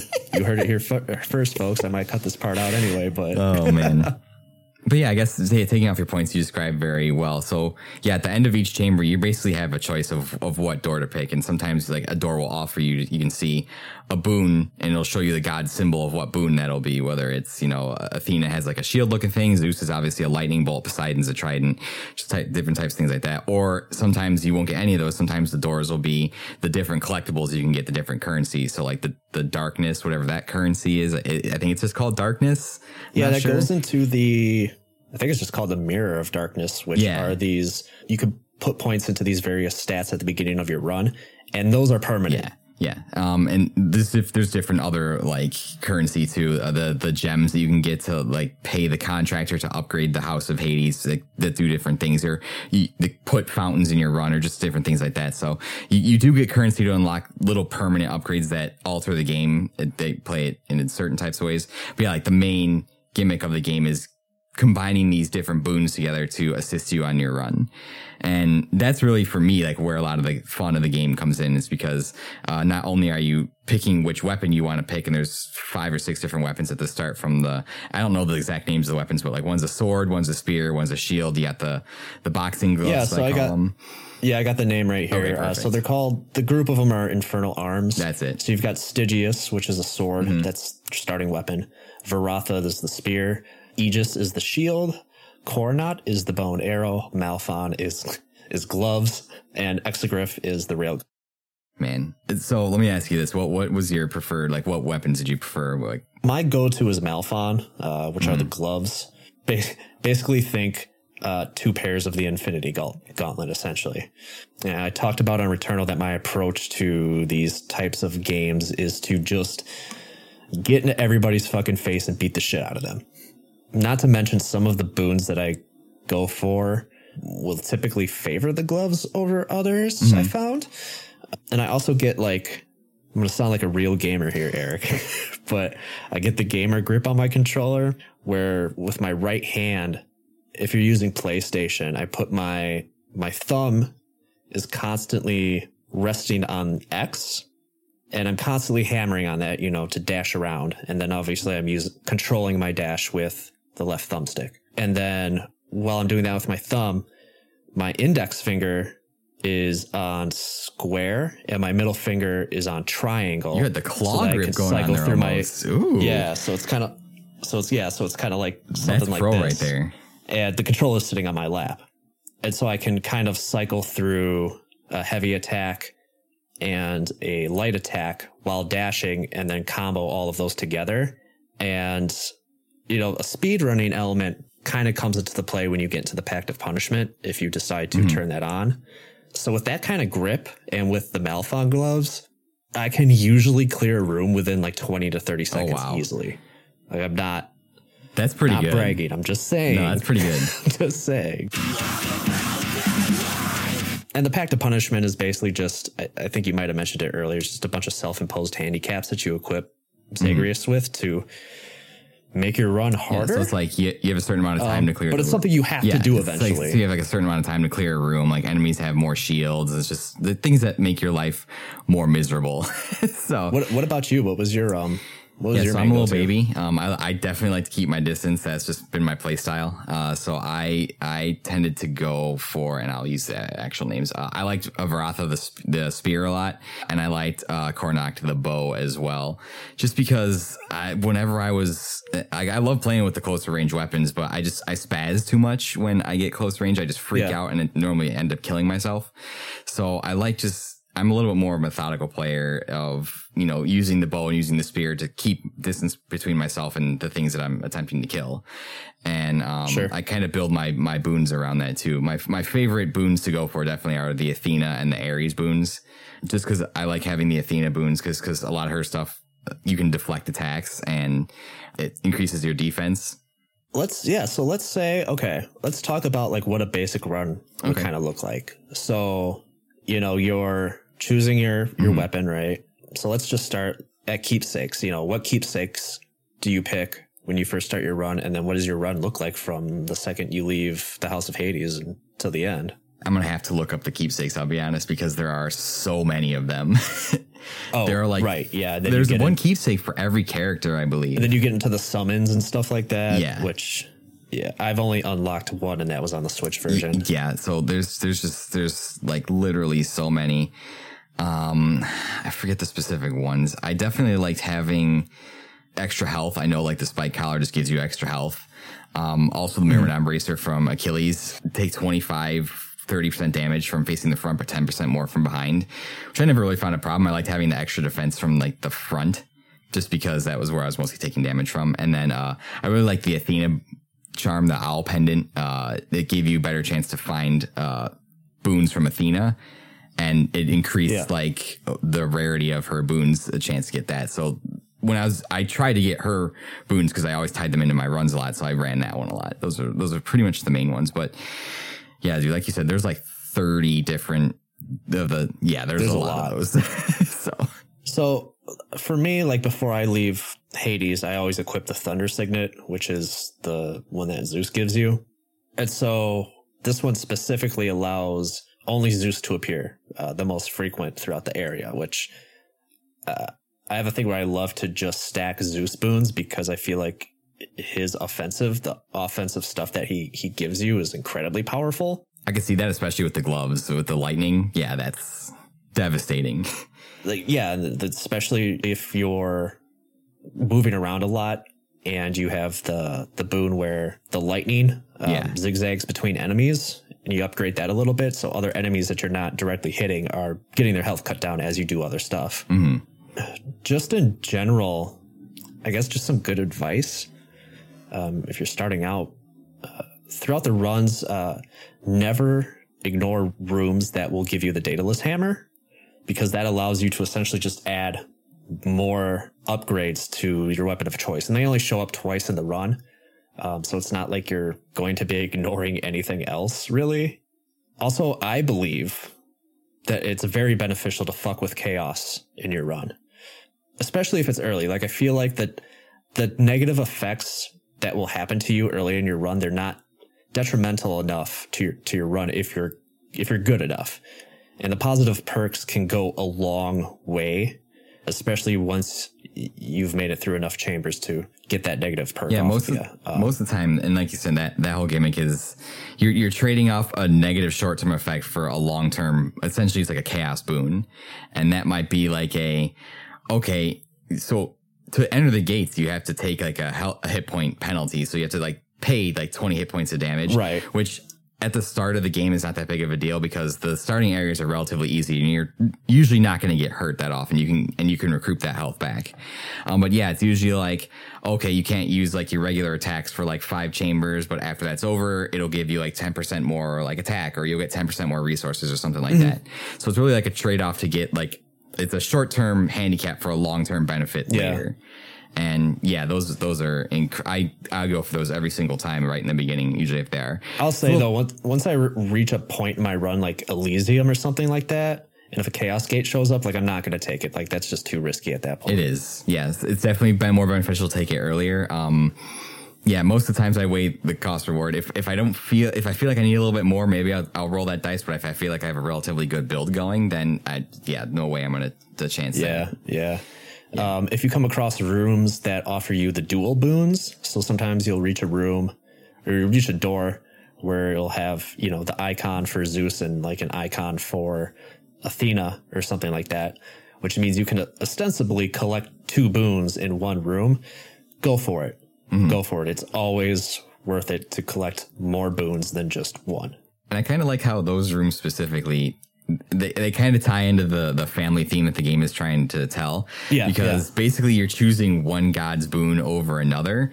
And then you have to fight like a wave of enemies because that other god is like pissed at you. Pissed It's like, off. how dare you pick this god's boon over, over mine? Like, and so it really kind of plays into like that family drama. I just thought that was kind of, kind of cool the way they did that. And yeah, it's, it's definitely a double two for one if you can survive. Right.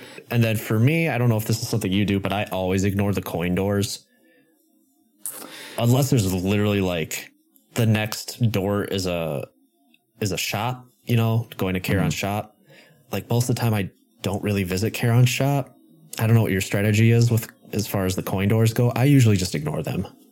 I don't go for coins just because I find that I'm most times always wanting other resources other than coins to upgrade more permanent stuff. Yeah. And I fe- feel that like through just process of playing the game, because you get coins from defeating enemies.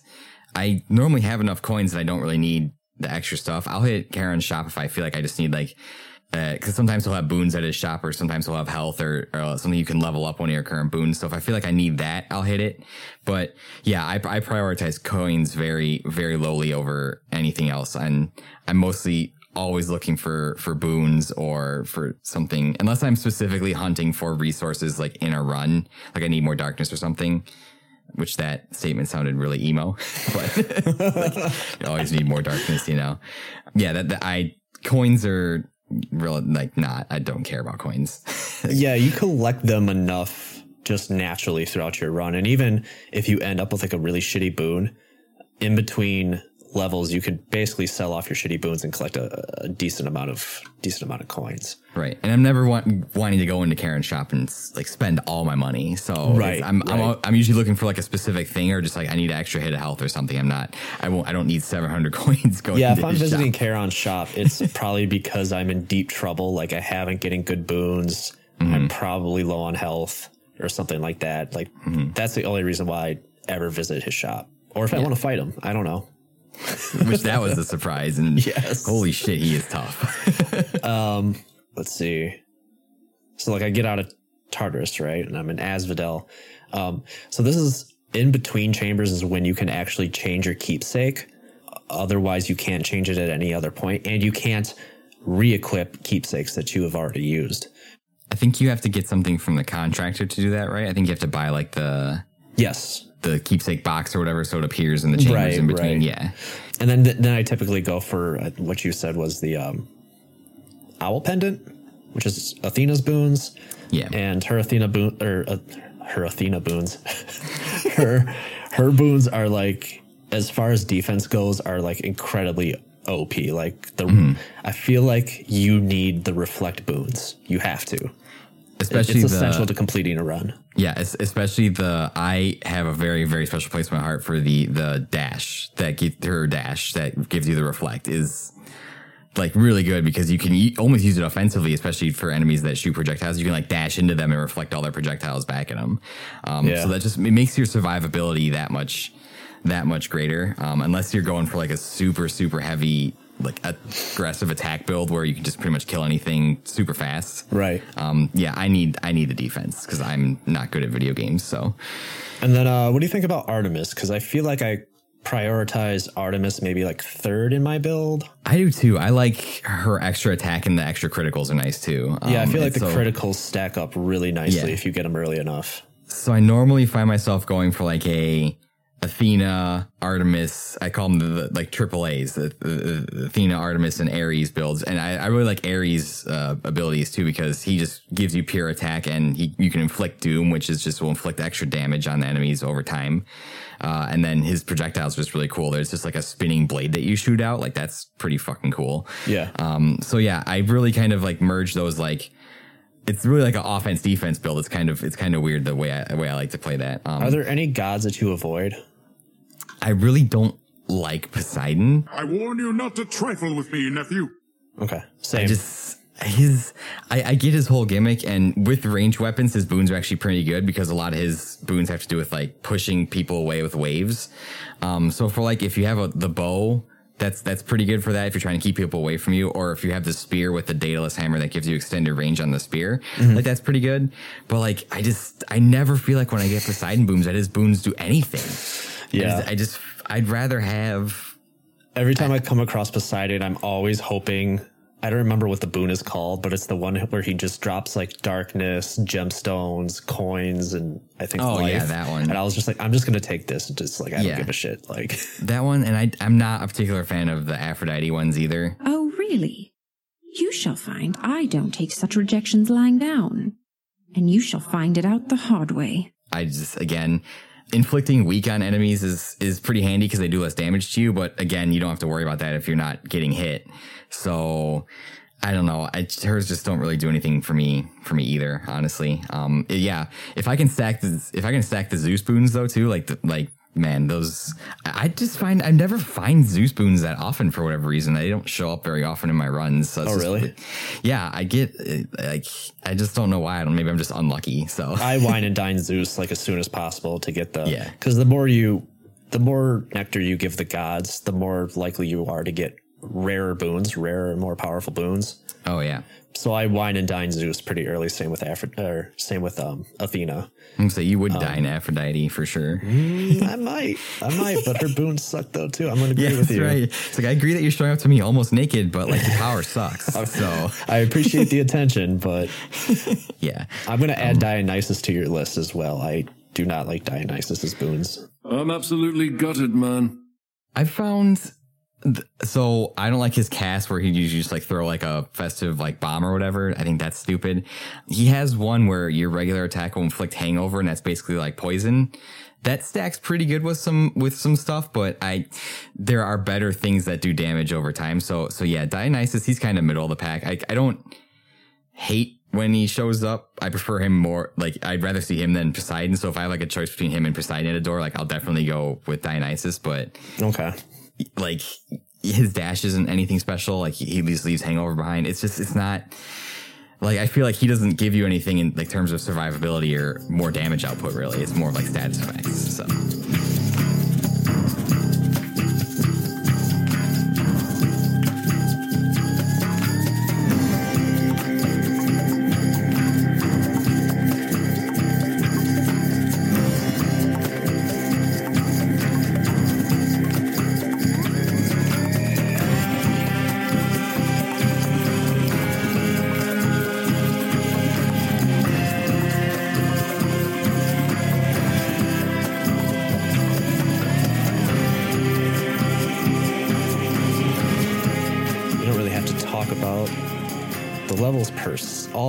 per se.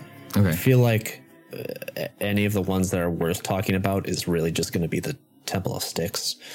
Um, yeah, the game is broken up into four levels Tartarus, Asphodel, Elysium, and the Temple of Styx.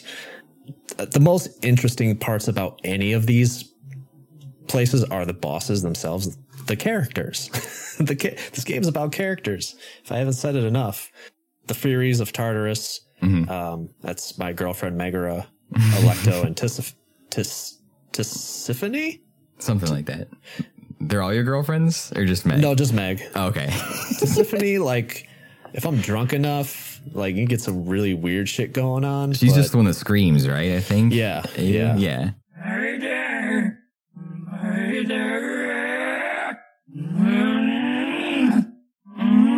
There's a you can put a joke in there someplace. Um, and then the second second boss, the Bone Hydra, aka Lernie in uh, Asphodel. Probably also put a joke in there about the bone hydra too. Uh, you got the champions of Elysium, Theseus and Asterius, and then the Temple of Styx is the only area without a boss fight. Technically, the only area without a boss fight, though there are many bosses, unless you count Hades, part of the boss fight. But I, I don't. Feel He's like the end boss, same. in my opinion. So Yeah. Is there any boss that really stuck out to you, or one that you hate? I didn't really hate any of them. I thought they were all done really well. I remember the first time I played through this game that uh, Theseus and the Minotaur gave me a lot of trouble. I I struggled to get past them the first like probably ten or twelve runs. They were they were rough. I like that one the most. I think that's a really cool dy- dynamic those characters have between them, and that whole fight too is just trying to manage not getting speared by Theseus while trying to kill the Minotaur and then take out Theseus. I just right. I think that's aw- that's an awesome fight. Yeah, I don't really I don't really hate any of the fights at all. I think they're all done really really well. Uh, I just you alluded to it. That Temple of Styx area is. I've lost many, many, many runs to the Yeah, Temple of Styx. this is the run killer. Um, RNG can be brutal in this game, but it's especially brutal in the Temple of Styx, and that's because the whole gimmick between that behind that is this Cerberus is guarding the door, and you have to find basically a sack of satyr meat to to get him to move so you can leave. And you have five tunnels. It's five tunnels off to the side, right? That you can pick. You have a one in five chance of finding the the MacGuffin to move Cerberus out of the way. Which I read that supposedly n- nobody really knows how this works. I've been doing some research on Reddit, but it, it supposedly will never happen on the first one you pick. It'll never be a one. appa- Apparently, I mean, I've probably played more than hundred hours of this game, and it's never happened the first Okay. time. It's based on people think it's based on how many rooms you go through to get it in each of those tunnels. So yeah, people say you'll never, ever, ever, ever get it on the first try. I, I personally haven't either. So Well, well, each of those rooms have a set, each of those tunnels have a set of number of rooms. Each one Mm-hmm. consists of seven chambers, and there's only one that has six rooms in it, and that's Oh. the one that contains the. Uh, what is it called? The bag of meat that the, Cerberus sa- the wants. satyr sack is The what satyr sack. yeah, there's a joke in that too. uh, but the other thing that really fucking sucks about the Temple of Styx is the satyrs themselves, the enemies. It's so easy to get poisoned. Oh, and yeah. the poison does so much damage. and you have to cleanse yourself of it, otherwise it'll just kill you. Yeah, and if you cleanse yourself and then go get poisoned, there's a cooldown period for for the um cleansing the cleansing fountains. So it's like you can't go immediately go go back and do it. And then sometimes the fountains themselves are kind of blend in with the environment and they're kind of hard to see. I don't know about you. and are Sometimes- surrounded by trap tiles too sometimes. Yes. So oh yes, and yeah. This area is insanely trap heavy too. Baby aside from the Theseus and Asterius fight, it's probably one of the hardest part of the game, eh, especially if you have to go through more than one tunnel. And all these tunnels are packed with enemies. There's so many enemies, especially in the end room where there's kind of like a mini boss at the end of every room.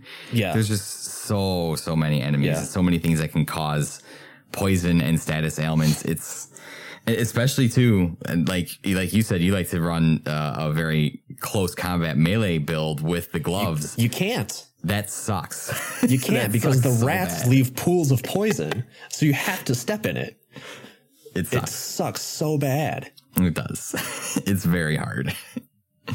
I often would rather do the mini boss tunnels 1st Mm-hmm. because those fights are usually a lot easier than the horde fights that you get in the regular tunnels. Oh yeah. And usually the rewards are a little bit better. hmm But I mean, if it's more than two, I mean, it's it sucks. It really does suck. Um, Yeah. I want to go back to actually the Theseus and Asterius fight because this is kind of one of my complaints. This is going to be one of my complaints about this game. So as you go through Elysium, right? There's mm-hmm. two mini boss rooms that you might encounter depending on which path you take. And one of them, one of those boss fights, is a fight with Asterius just by himself. You basically only fight him until you get him down to about like a quarter of his health, and then he just leaves. But then when you get to the final boss arena and you fight him along with Theseus, he just magically has all of his health back. Like it's so frustrating. And it's easily one of the hardest fights in the game.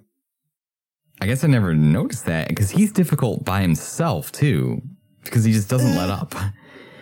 I don't know. I don't think he's that bad. I'm bad at video games, so usually in the Theseus Asterius fight, I usually take out Asterius first. yeah.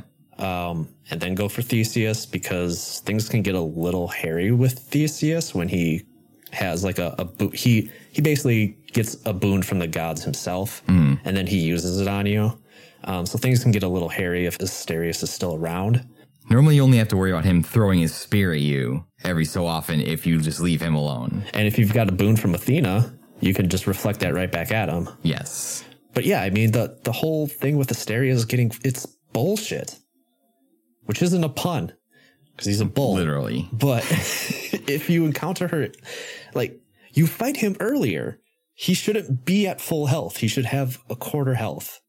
I after I discovered that, I pretty much just avoid that door from now on. I mean, it, it's. I mean, yeah, yeah, but you, can never know if it's going to be him or the the butterfly thing, the butterfly yeah, ball, right? The butterfly ball. Yeah, You don't. That's true. Um, but yeah, it's just like why go through that effort if you're not going to be rewarded for doing that? Just even have even if it wasn't like a the full quarter of his health, even if it was just like some of his health, some of his health should not be there because you fought him earlier, Right. And that just that disconnect doesn't And really clearly make any sense. like it's something Supergiant is aware of. They have to be because this game was in early access. So right. And Elysium, the Elysium patch came out long before the game was officially released. So Mm-hmm. This is something that they intended to put in the game, and it sucks. It does suck. I will. I will say that. Yeah.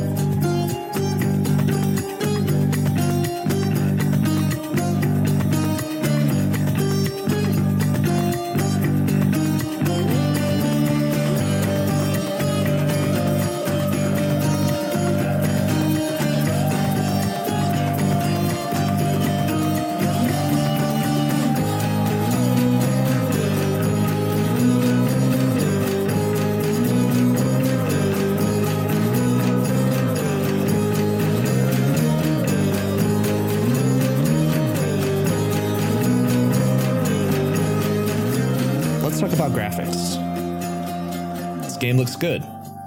Very good. I'm not really sure. I mean, we already kind of talked about it. Um, I really don't have anything else to say about the graphics. Um, It's definitely a Supergiant game. If you've seen other Supergiant games, you'll definitely know it's it's what it looks like. I mean, it looks really great. Everything's really it. There's never a point where you're looking at the screen and trying to figure out like where am I, what the hell is going on. Everything's very distinguishable, which which it needs to be in this game because shit can get pretty crazy pretty fast. Um, the thing I really like is I like when you're talking to people and the text box come up with the character art. Character art's really awesome for all the characters. Like it's it's it's really well. it done. really is, yeah. and that's that's the coolest thing to me. Uh, aside from you know everything else in this game, that just the different character art for all the different drawings they had to do for the thirty plus characters that they had, and they had to draw them too in different. Because I know that like I think they have like different facial expressions depending on their moods and stuff, right? Yeah. Correct me if I'm not. So like, should be drawn several different ways. So I I, I really that just really struck a chord with me for whatever reason. The game is incredibly colorful. Elysium is beautiful. Yeah. Elysium looks really, really good. And then once you escape and you're out, you know, on the earth and you're like walking around in the in the in the mountains and stuff with the snow, and then you walk into Persephone's cottage area. It's it's a gorgeous looking game, and it's a very stands in stark contrast of all of the, you know, I'm gonna say like deep darkness of the underworld, but the underworld is very colorful, though. You know, I will say something I noticed. It's kind of silly, but in the character illustrations and in the environments, and even in the out of bounds like black areas of the levels, there were like these little tiny colored specks and colored dots like all over the game. Do you ever notice that? I guess I didn't really. I'll have to go back and check that out. Because like at first when I noticed it, I couldn't stop noticing it. And like as I was playing through the game, I thought it was getting worse and more specs were showing up for some reason. Interesting. And I think it was just some something in my head where I thought like something was wrong with my Switch. and I was like, oh fuck. And so I went on Google and I started to like search. I was like looking up like what these could be and nothing would come up. Interesting. Like I couldn't figure out what the fuck was going on. And it was just something I could not ignore. And then eventually I stopped playing the game, came back to it on the PS5, and it's there. So obviously it's an artistic decision. Interesting. And I don't obviously this is a very personal thing, but it bothers the fuck out of me because I can never not look at it. When it's I always there in your peripheral, like not even in your peripheral. I mean, like I said, it's in the character illustrations. It's throughout the world. Interesting. I guess and I, I just cannot that. notice it, and it bothers the hell out of me. I'll have to go back and check that out. And I, this is probably going to ruin it for me now because I'm going to go back and see it and it's probably going to bug the hell out of me. it's too, a very so. personal thing. I understand. And I'm not going to be like docking the game for that or anything like that, but it's just something I just can't. It's very weird. Once I noticed it, it's now, I, I just wanted, I just wanted to float that out there. Just wanted to say that. Yeah. So I think too, um, just go back to what you said to touch on real quick. They, they did a fantastic job of making sure each area of Hades feels like its own distinct area, like you said. Like Tartarus has a very distinct design to it. Asphodel is very red because there's a lot of lava. Elysium's very like light, a lot of light blue color. So each area is very distinct in its design, which I think is it would have been easy to make it kind of like homogenous and stuff, but they went out of their way to make sure each area was very, very distinct. Asphodel feels hot. Yes, it's you're just like okay, this it feels hell. oppressive. Yeah. yes. All right, let's just finish up here with the music, if that's okay. cool with you. For sure. And I feel like this is something I've already talked about previously on my music episode last year, as well as probably when I talked about my top 10 games of 2020. What's your take on the music? Man, the music fucking slams. It's Fuck it's yeah. so it's so good. Like it's it does the atmosphere perfectly. Like all you'll be walking along and it'll be atmospheric, and then stuff will start showing up, and then like that, it, it's almost got a doom vibe to it. Like the heavy metal music starts to kick in, and you're just going. It's and it it's it matches the flow of the game. It's intense when it needs to be intense. It's less when it's you know calm moments in between. Like it's it sets the tone of the game and matches it perfectly. Like I like you pop this in and, and listen to this while you're working out and stuff. It'll get you that pumped. So. I think the most impressive thing is is that the music actually adapts to what you're doing in the game. Mm-hmm. A lot of these chambers, like Returnal, although they will look the same, the enemy encounters will never be the same. They're always usually randomly generated unless you enter a boss chamber. Right. And so the music adapts to that. So if something intense is going on, the music is going to ramp up. And as soon as you finish that encounter, seamlessly, like absolutely seamlessly, the music will just kind of flow into the next piece. Right. And it never, it's never jarring. It's never like, you know, you play an art, an RPG and you get into an encounter and all of a sudden, like, you're in like this nice little, you know, you have like this nice little overworld theme, and then all of a sudden it's just this jarring like jazz piece and like trumpets and shit. It's completely exactly. It's a complete 180 from what the soundtrack already was.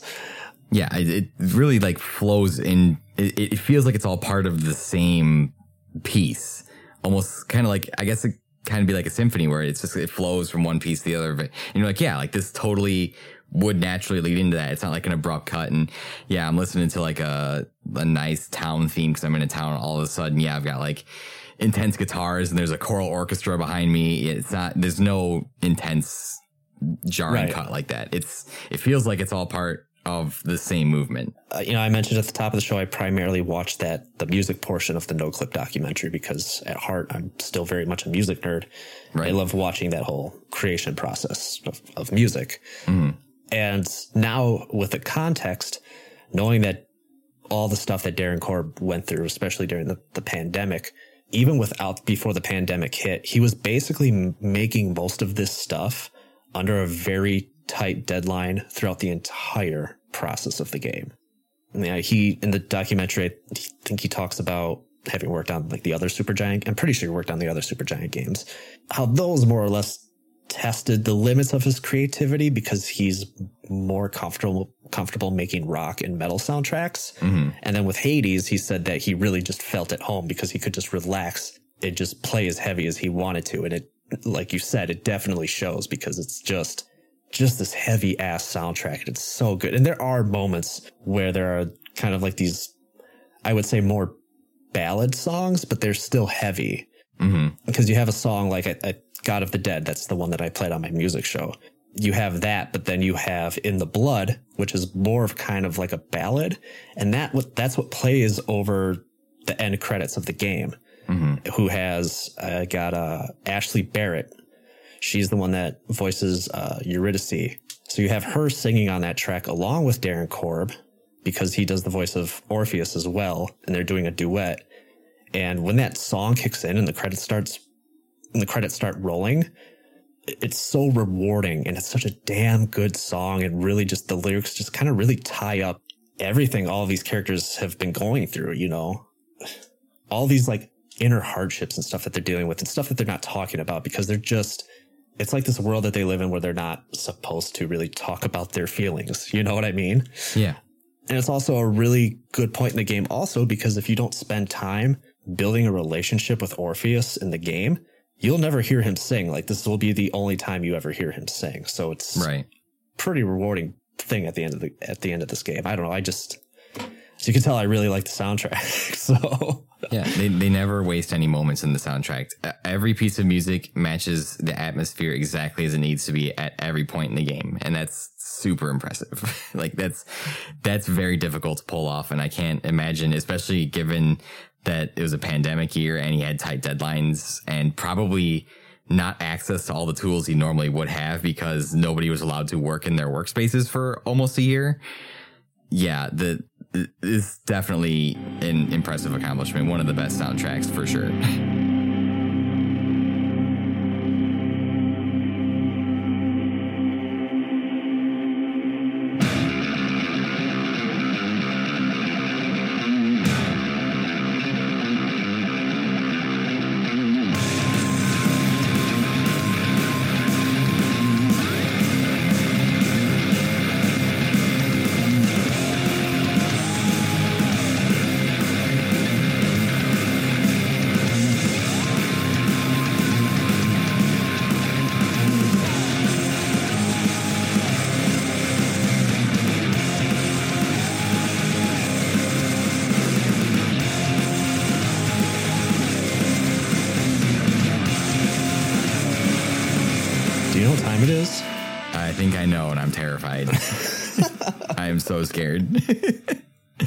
this is it's yes, this is the time where I'm exposed that I actually know nothing about video games. I've been been a fraud my whole life. Let me pull up the leaderboards here because as you know, this this went through some tweaking here. I actually even changed the name of the game. I like to call this game The Wheel of Misfortune. Oh, good. the rules are simple. I'm going to give you a description of a game that takes place in hell. and you have to tell me what game it is. Oh, this is going to be bad. But, Eric, Hades is a roguelike with elements of RNG. Oh, Jesus. So today's game, I'm incorporating some elements of RNG. I fucking hate my life right now. I have a wheel here that will determine how many wheel. clues you get. You could have a total of five clues or just one. All the numbers are evenly distributed. Okay. You know, so you're not likely to get one number over another at any point when I spin it. I'm going to give you a decision. You can choose to spin the wheel or not, but Before you decide if you want to spin the wheel, I will read the initial description of the game. I'll, I'll read you your, your first clue is free, and you can forego spinning the wheel if you think you know it. So, if you forego spinning it, if you can nail the game on just the one clue, I will offer you up two extra points. That's three points. That's a lot of points. This is a lot of points. That's a lot. But if you do not guess correctly, you just eat shit and we got to move on to the next question. Okay. Any questions? No, but I feel like I'm in hell right now, so let's do it. I will say, okay, when I originally wrote out this description here, it's not only games that take place in hell, but there's also games where you possibly visit hell. Okay. So far, right now, on top of the leaderboards as of Returnal, Ryan has a total of 140 points. Chris is sitting at second place with 118, and Dre and Chase are both tied for third place at 100. Eric, would you like me to swipe up or swipe down on the wheel? Uh, and that'll control the spin if it'll go right or left. I'm assuming. I mean, I just want you to have the fairest. I just want to let the listeners know that I'm not screwing you out of spinning. Okay. I guess let's go swipe up because Swipe up. Okay. Yeah. All right. So the first game, the first clue, EA's 2010 God of War clone. Oh, fuck. Now, are you going to want to spin the wheel? Yeah, I'm gonna have to spin the wheel. Okay. We'll swipe up here. I've played zero video games in my life. Ooh, that's actually spins pretty good.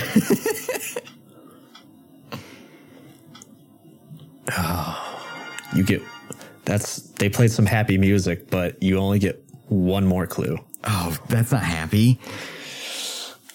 Next clue. It's 2010 and we're rescuing a princess from Satan. So the first clue EA's 2010 God of War clone and it's 2010 and we're still rescuing a princess from Satan. Ah, fuck, man. I I honestly have no idea. Zero idea. Dante's Inferno. Fuck, of course. That was what I thought, but I didn't know it was EA. I was like, there's no way EA would make something as revered as Dante's Inferno. Of course they would. Number two. First clue. Released in 1997, this RPG was cited as one of the best games of all time. Now, do you want to spin the wheel? Yeah, let's spin the wheel. Just let everybody know I am showing Eric as I spin the wheel so he knows he's not getting screwed. Eric, you get all of the clues, my friend. Whoa, that's a fiver right there. Let's go. Uh, do you want me to read the next? I, at this point, I guess I'll just tell me if you need more clues. Okay.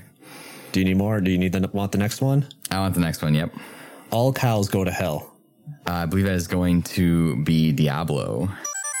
Correct. Oh, There okay. you go, dude. I'm not completely stupid. All right, you are officially. Oh, this is your first time. Uh, first, yeah, you guys didn't have a game when you guys came on the first time. yeah, because it, was- it was me and Tom, and that wouldn't be fair to have it to have two mind knowledges combined. Number three, sixth game in a long running series from Neversoft. Eric, would you like to spin the wheel? Sixth game in a long running series from Neversoft. Yeah, let's spin it. I think. Yeah, let's spin it. I, I might have an idea, but I'm better be safe than sorry. I'm not a risk taker.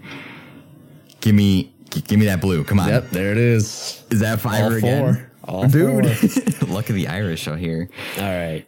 Next clue Boston to Barcelona to Berlin, Bangkok, Australia, New Orleans, hell? Uh, give me one more. Give me one more. I think I know it, but give me one more. I'd be in hell too if I had to hang out with Bam Margera. Oh fuck! It's not what I thought it was. Give me one more. I'm debating between two. I just don't remember. Watch me kickflip over this rib cage. Uh, would that perchance be Tony Hawk's Underground 2? You nailed it. Okay, I was debating between one and two because I know there were two of them, and I was like, "What was there?" Two yeah. is the one where you specifically skate in hell, I guess. Yeah. Um, I actually own sure. both of those. oh, really? Okay. Not not quite the uh, pinnacle that was the number two game of all time, Tony Hawk's Pro Skater Two, but. Uh, all right, number four. One of the first games to make Greek myth fashionable in games. Now, of course, the question is do you want to spin the wheel? One of the first games to make Greek myth fashionable in games. I always tend to overthink this because, uh, nah, fuck it. You gotta, you gotta take risks to win big, right? I'm gonna say God of War. Yeah, that's it. Okay, okay. Dude, 30 like, extra points. Whew. Number five. This is the best selling video game of all time. Of all time? Of all time. Best selling video game of all time. I'm gonna have to spin the wheel. Alrighty.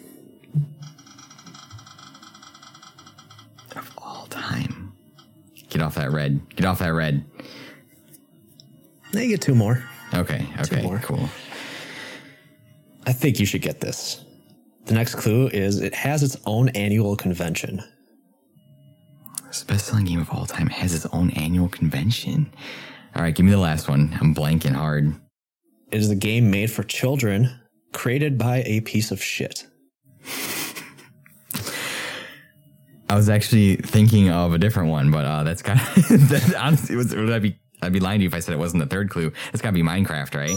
You are correct. Okay, because um, I could I was thinking for whatever reason when you said best selling game of all time, I immediately thought GTA Five, and I was like, you don't go to hell on that, but I'm not sure because it's been a while. So no, I think that's a um, Saints Row game if I remember correctly. Uh, the Saints Row Four had a hell specific DLCs. Okay, that's what I was thinking. I was like, yes. yeah, I think one of those games um, you go to hell at some point. Yeah, it, yeah, the f- notch. Yeah, he's a he's a piece of work. that's putting it nicely. Uh, next one. This was the first real competitor to Resident Evil. This is something I like. I, I've expressed this to you before. Is I don't know much about anything Resident Evil. I'm gonna have to spin the wheel. Alrighty. Come on, wheel. Be good to me. The dose? Yes, sir. Okay, cool.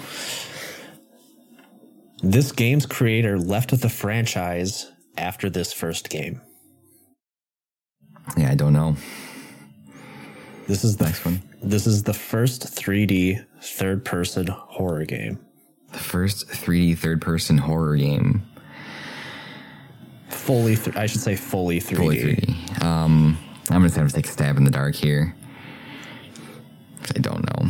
Horror is one of my least known genres. I was gonna say I, you're not quite the fan. Uh, it's not the yeah. I just I haven't had much exposure to it. Um, I'm gonna go Silent Hill. Yeah. Yes. Oh yes, you're right. oh. Um, yeah, I, again, I've never played Silent Hill. I've heard great things. I just, you know, yeah. Uh, Resident Evil and Kojima are two really big blind spots in my gaming history, un- unfortunately.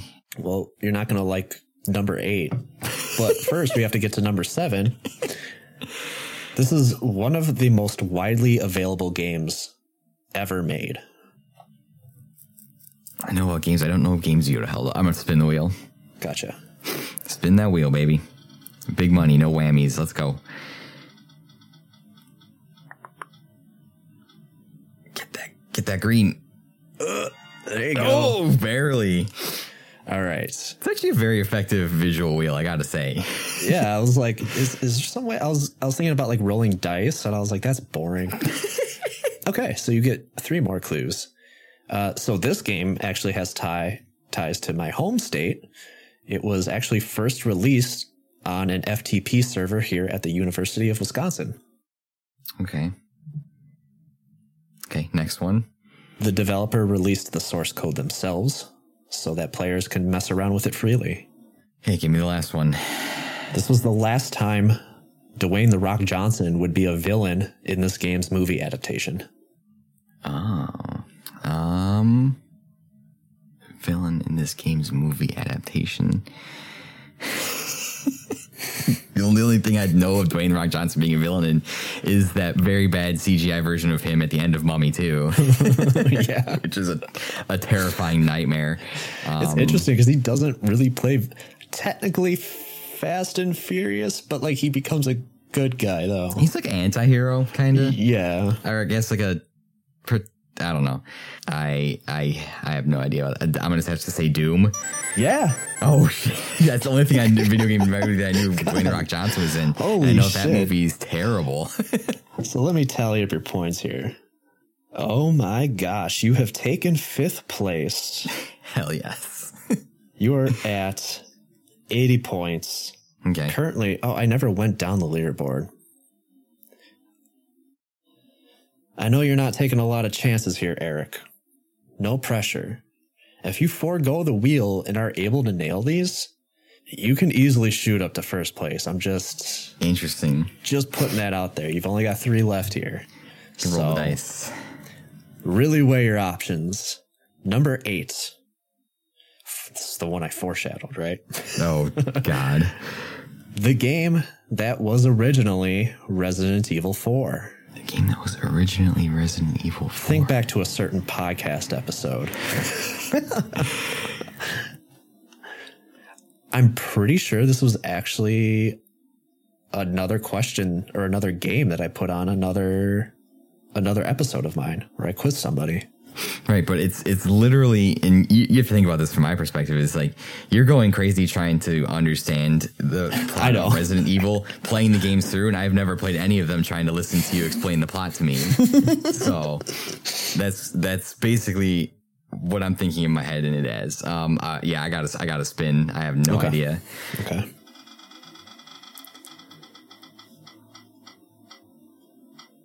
Stay, stay. Ooh, got him. You got It was him. right there, dude. It was right on the edge.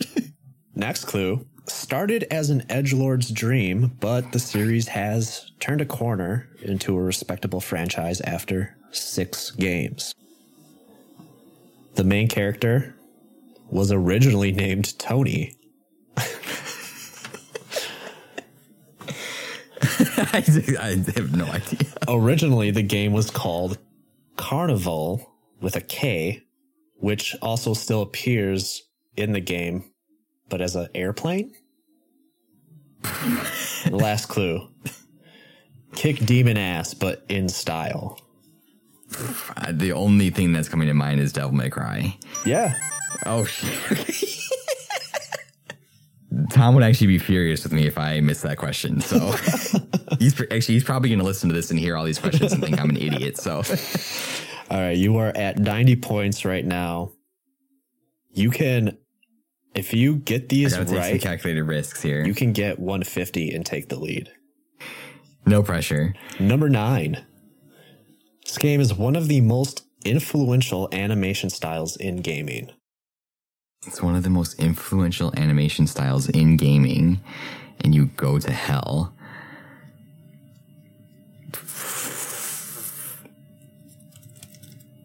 I know. I got to spin the wheel. I don't know. I have no idea. Okay. Oops. Come on.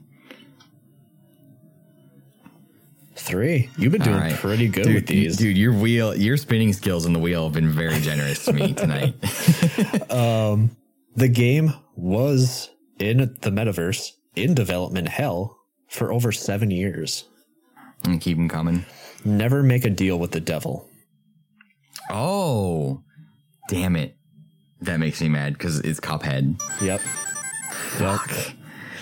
I should have known that. Yeah, I was like, I feel like the first clue might give it away, but also, oh, I tend to overthink things, so I try to think like historically, like what games have been historically sim- Well, of course, of course, Cuphead. Yeah, Yeah. of course. Oh man, all right, you're tied for third place right now. Last one.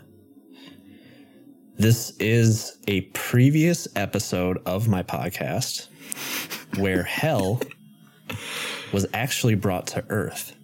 Man, I, I have listened to a lot of your episodes. I was actually brought to Earth, and all the episodes that you put out, and just running through in my head. Yeah, I'm gonna have to spin. Okay. Let's go. Come on. Get off that red. Get off that red.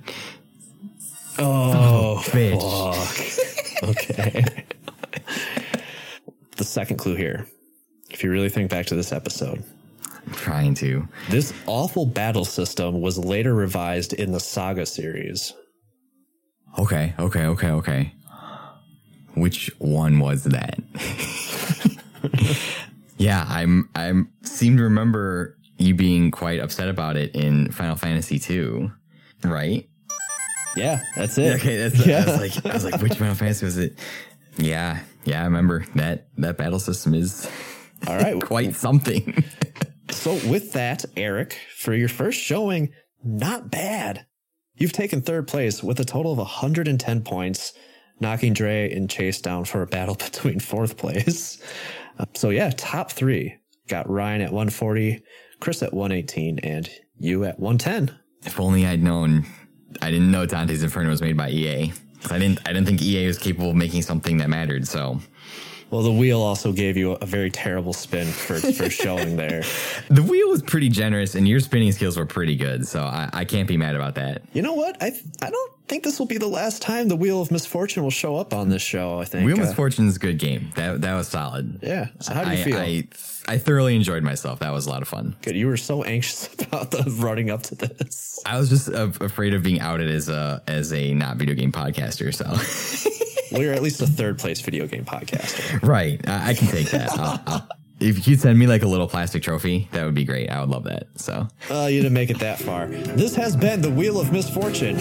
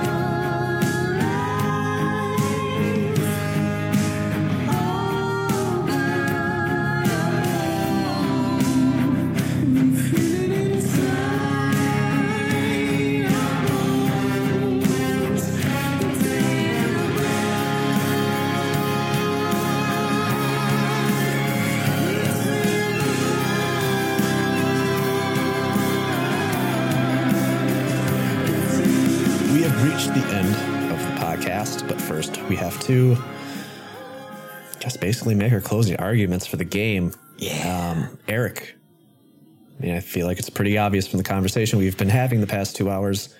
Would you recommend Hades? I would give it. Uh, yeah, I would highly, highly recommend it. I know it's not officially on on your scale, but it's. I just feel like if it's especially your first time playing a roguelike, it's a great first one to pick up. It's everything about it, the music, the graphics, the gameplay, the characters, everything is is I except for the part in, you know, Elysium like we said fighting the Minotaur, that whole BS. The game is amazingly well balanced. It's so much fun to play. Like I said, it's got that civilization factor where it's just like one more run. I got to do one more. I got to see what happens. I got to see if I can get a little bit further. And you just lose track of time. And especially in a, a day and age where I find myself forcing myself to to finish games that I've started, this is just a game that you can play easily and have fun. Highly recommend. Highly recommend. Um, and like I said, you can pick it up pretty much anywhere, wherever your prerogative is. I love playing it on the Switch. It's a great game to play on the go, but it's also looks very beautiful on HD TVs on next gen consoles. So, yeah, highly recommend. It's on Game Pass. Like It's it's, a no brainer. Just honestly, it's actually a crime that this game is even on Game Pass because you should just go buy it. Uh, like buy it twice. I mean, I fucking bought it twice. So. to support Supergiant, I would definitely buy it. And it, the fact that it's on Game Pass, it's I haven't looked what's on Game Pass lately, but it's probably one of the best games on Game Pass right now, hands down. easily. You will get tons of playtime out of this game. Right. Yeah, I I don't know what anybody else would expect me to say. Like of course I'm going to recommend Hades. It was my favorite game last year and coming back to it for the show, that certainly hasn't changed. It's just as much fun to come back to. Um it it's really crazy to think about how we've gotten two incredible like roguelike games in such a short time window of another with Hades and Returnal being yeah. you know like obviously Returnal is going to be one is if not the best game this year one of the best games this year. And Hades last year it's it's insane.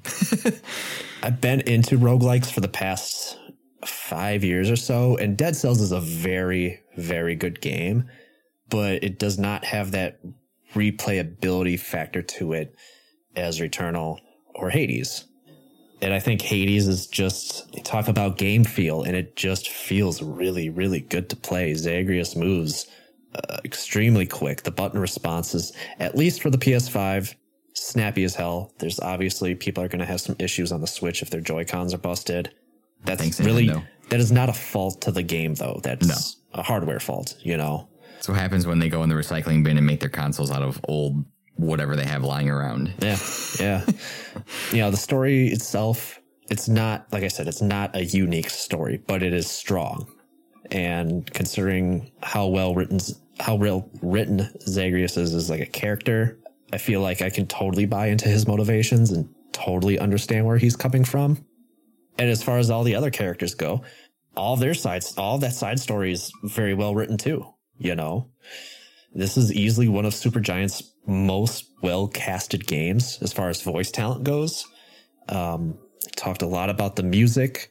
Uh, it not only suits carving your way out of hell, you know, especially for me being like into the heavier tracks myself.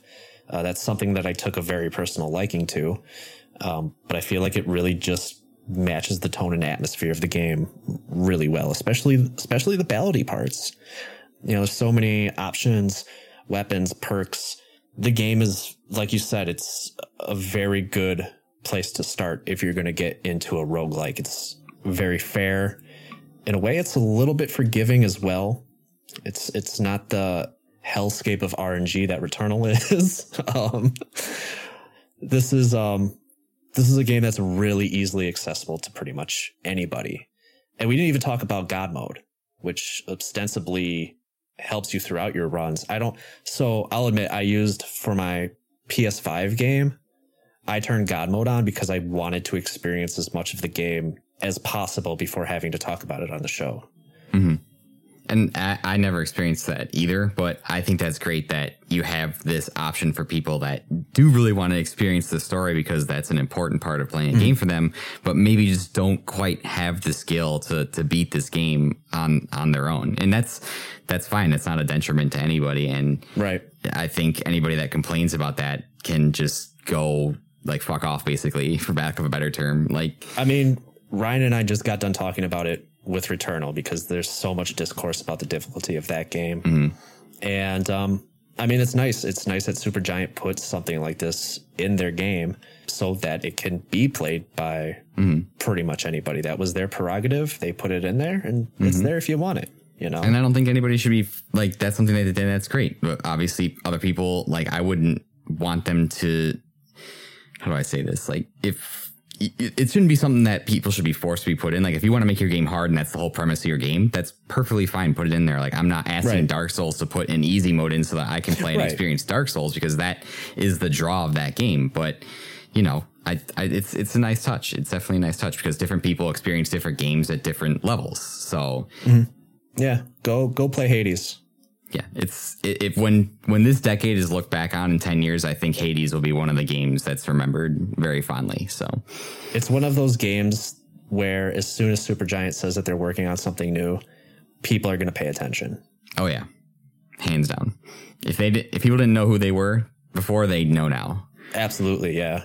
Eric, I want to just thank you for coming on again, man. It's it's been this episode has been a long time coming. this is one of the it's one of those other episodes I think I planned out probably like earlier in the spring with you to have I you think come like on. in April, yeah, we were like, oh, come on in October, and I was like, I couldn't wait for yeah. For so this. this is this has been a long time coming. Of course, thanks for coming on again after you know whatever the hell we recorded a couple months back. It was my pleasure, man. I'm glad it's, it was enjoyable enough for you to want to come back on. I would come back on anytime, and like I said, I've I don't have the breadth of older game experience like you, so I knew if I was going to come on, I had to sure. to do a more modern game, and that's fine. It's it, it was it was fun. Like you said, you were one of the first people I connected with when I started podcasting. So to to come on the show was a surreal experience and talk about talk about a game that I love. So thank you so much. I oh yeah, no problem, dude. You've always got a guest spot here. So some people probably already know this already, but you've got a podcast of your own. So let people know where they can uh, find you. Yeah, so I host uh, with my friend Tom. We host the Side Questing podcast, which you know, main quest, side questing podcast. It's a nice, nice little one-two punch. Wouldn't you, wouldn't you agree? Mm-hmm.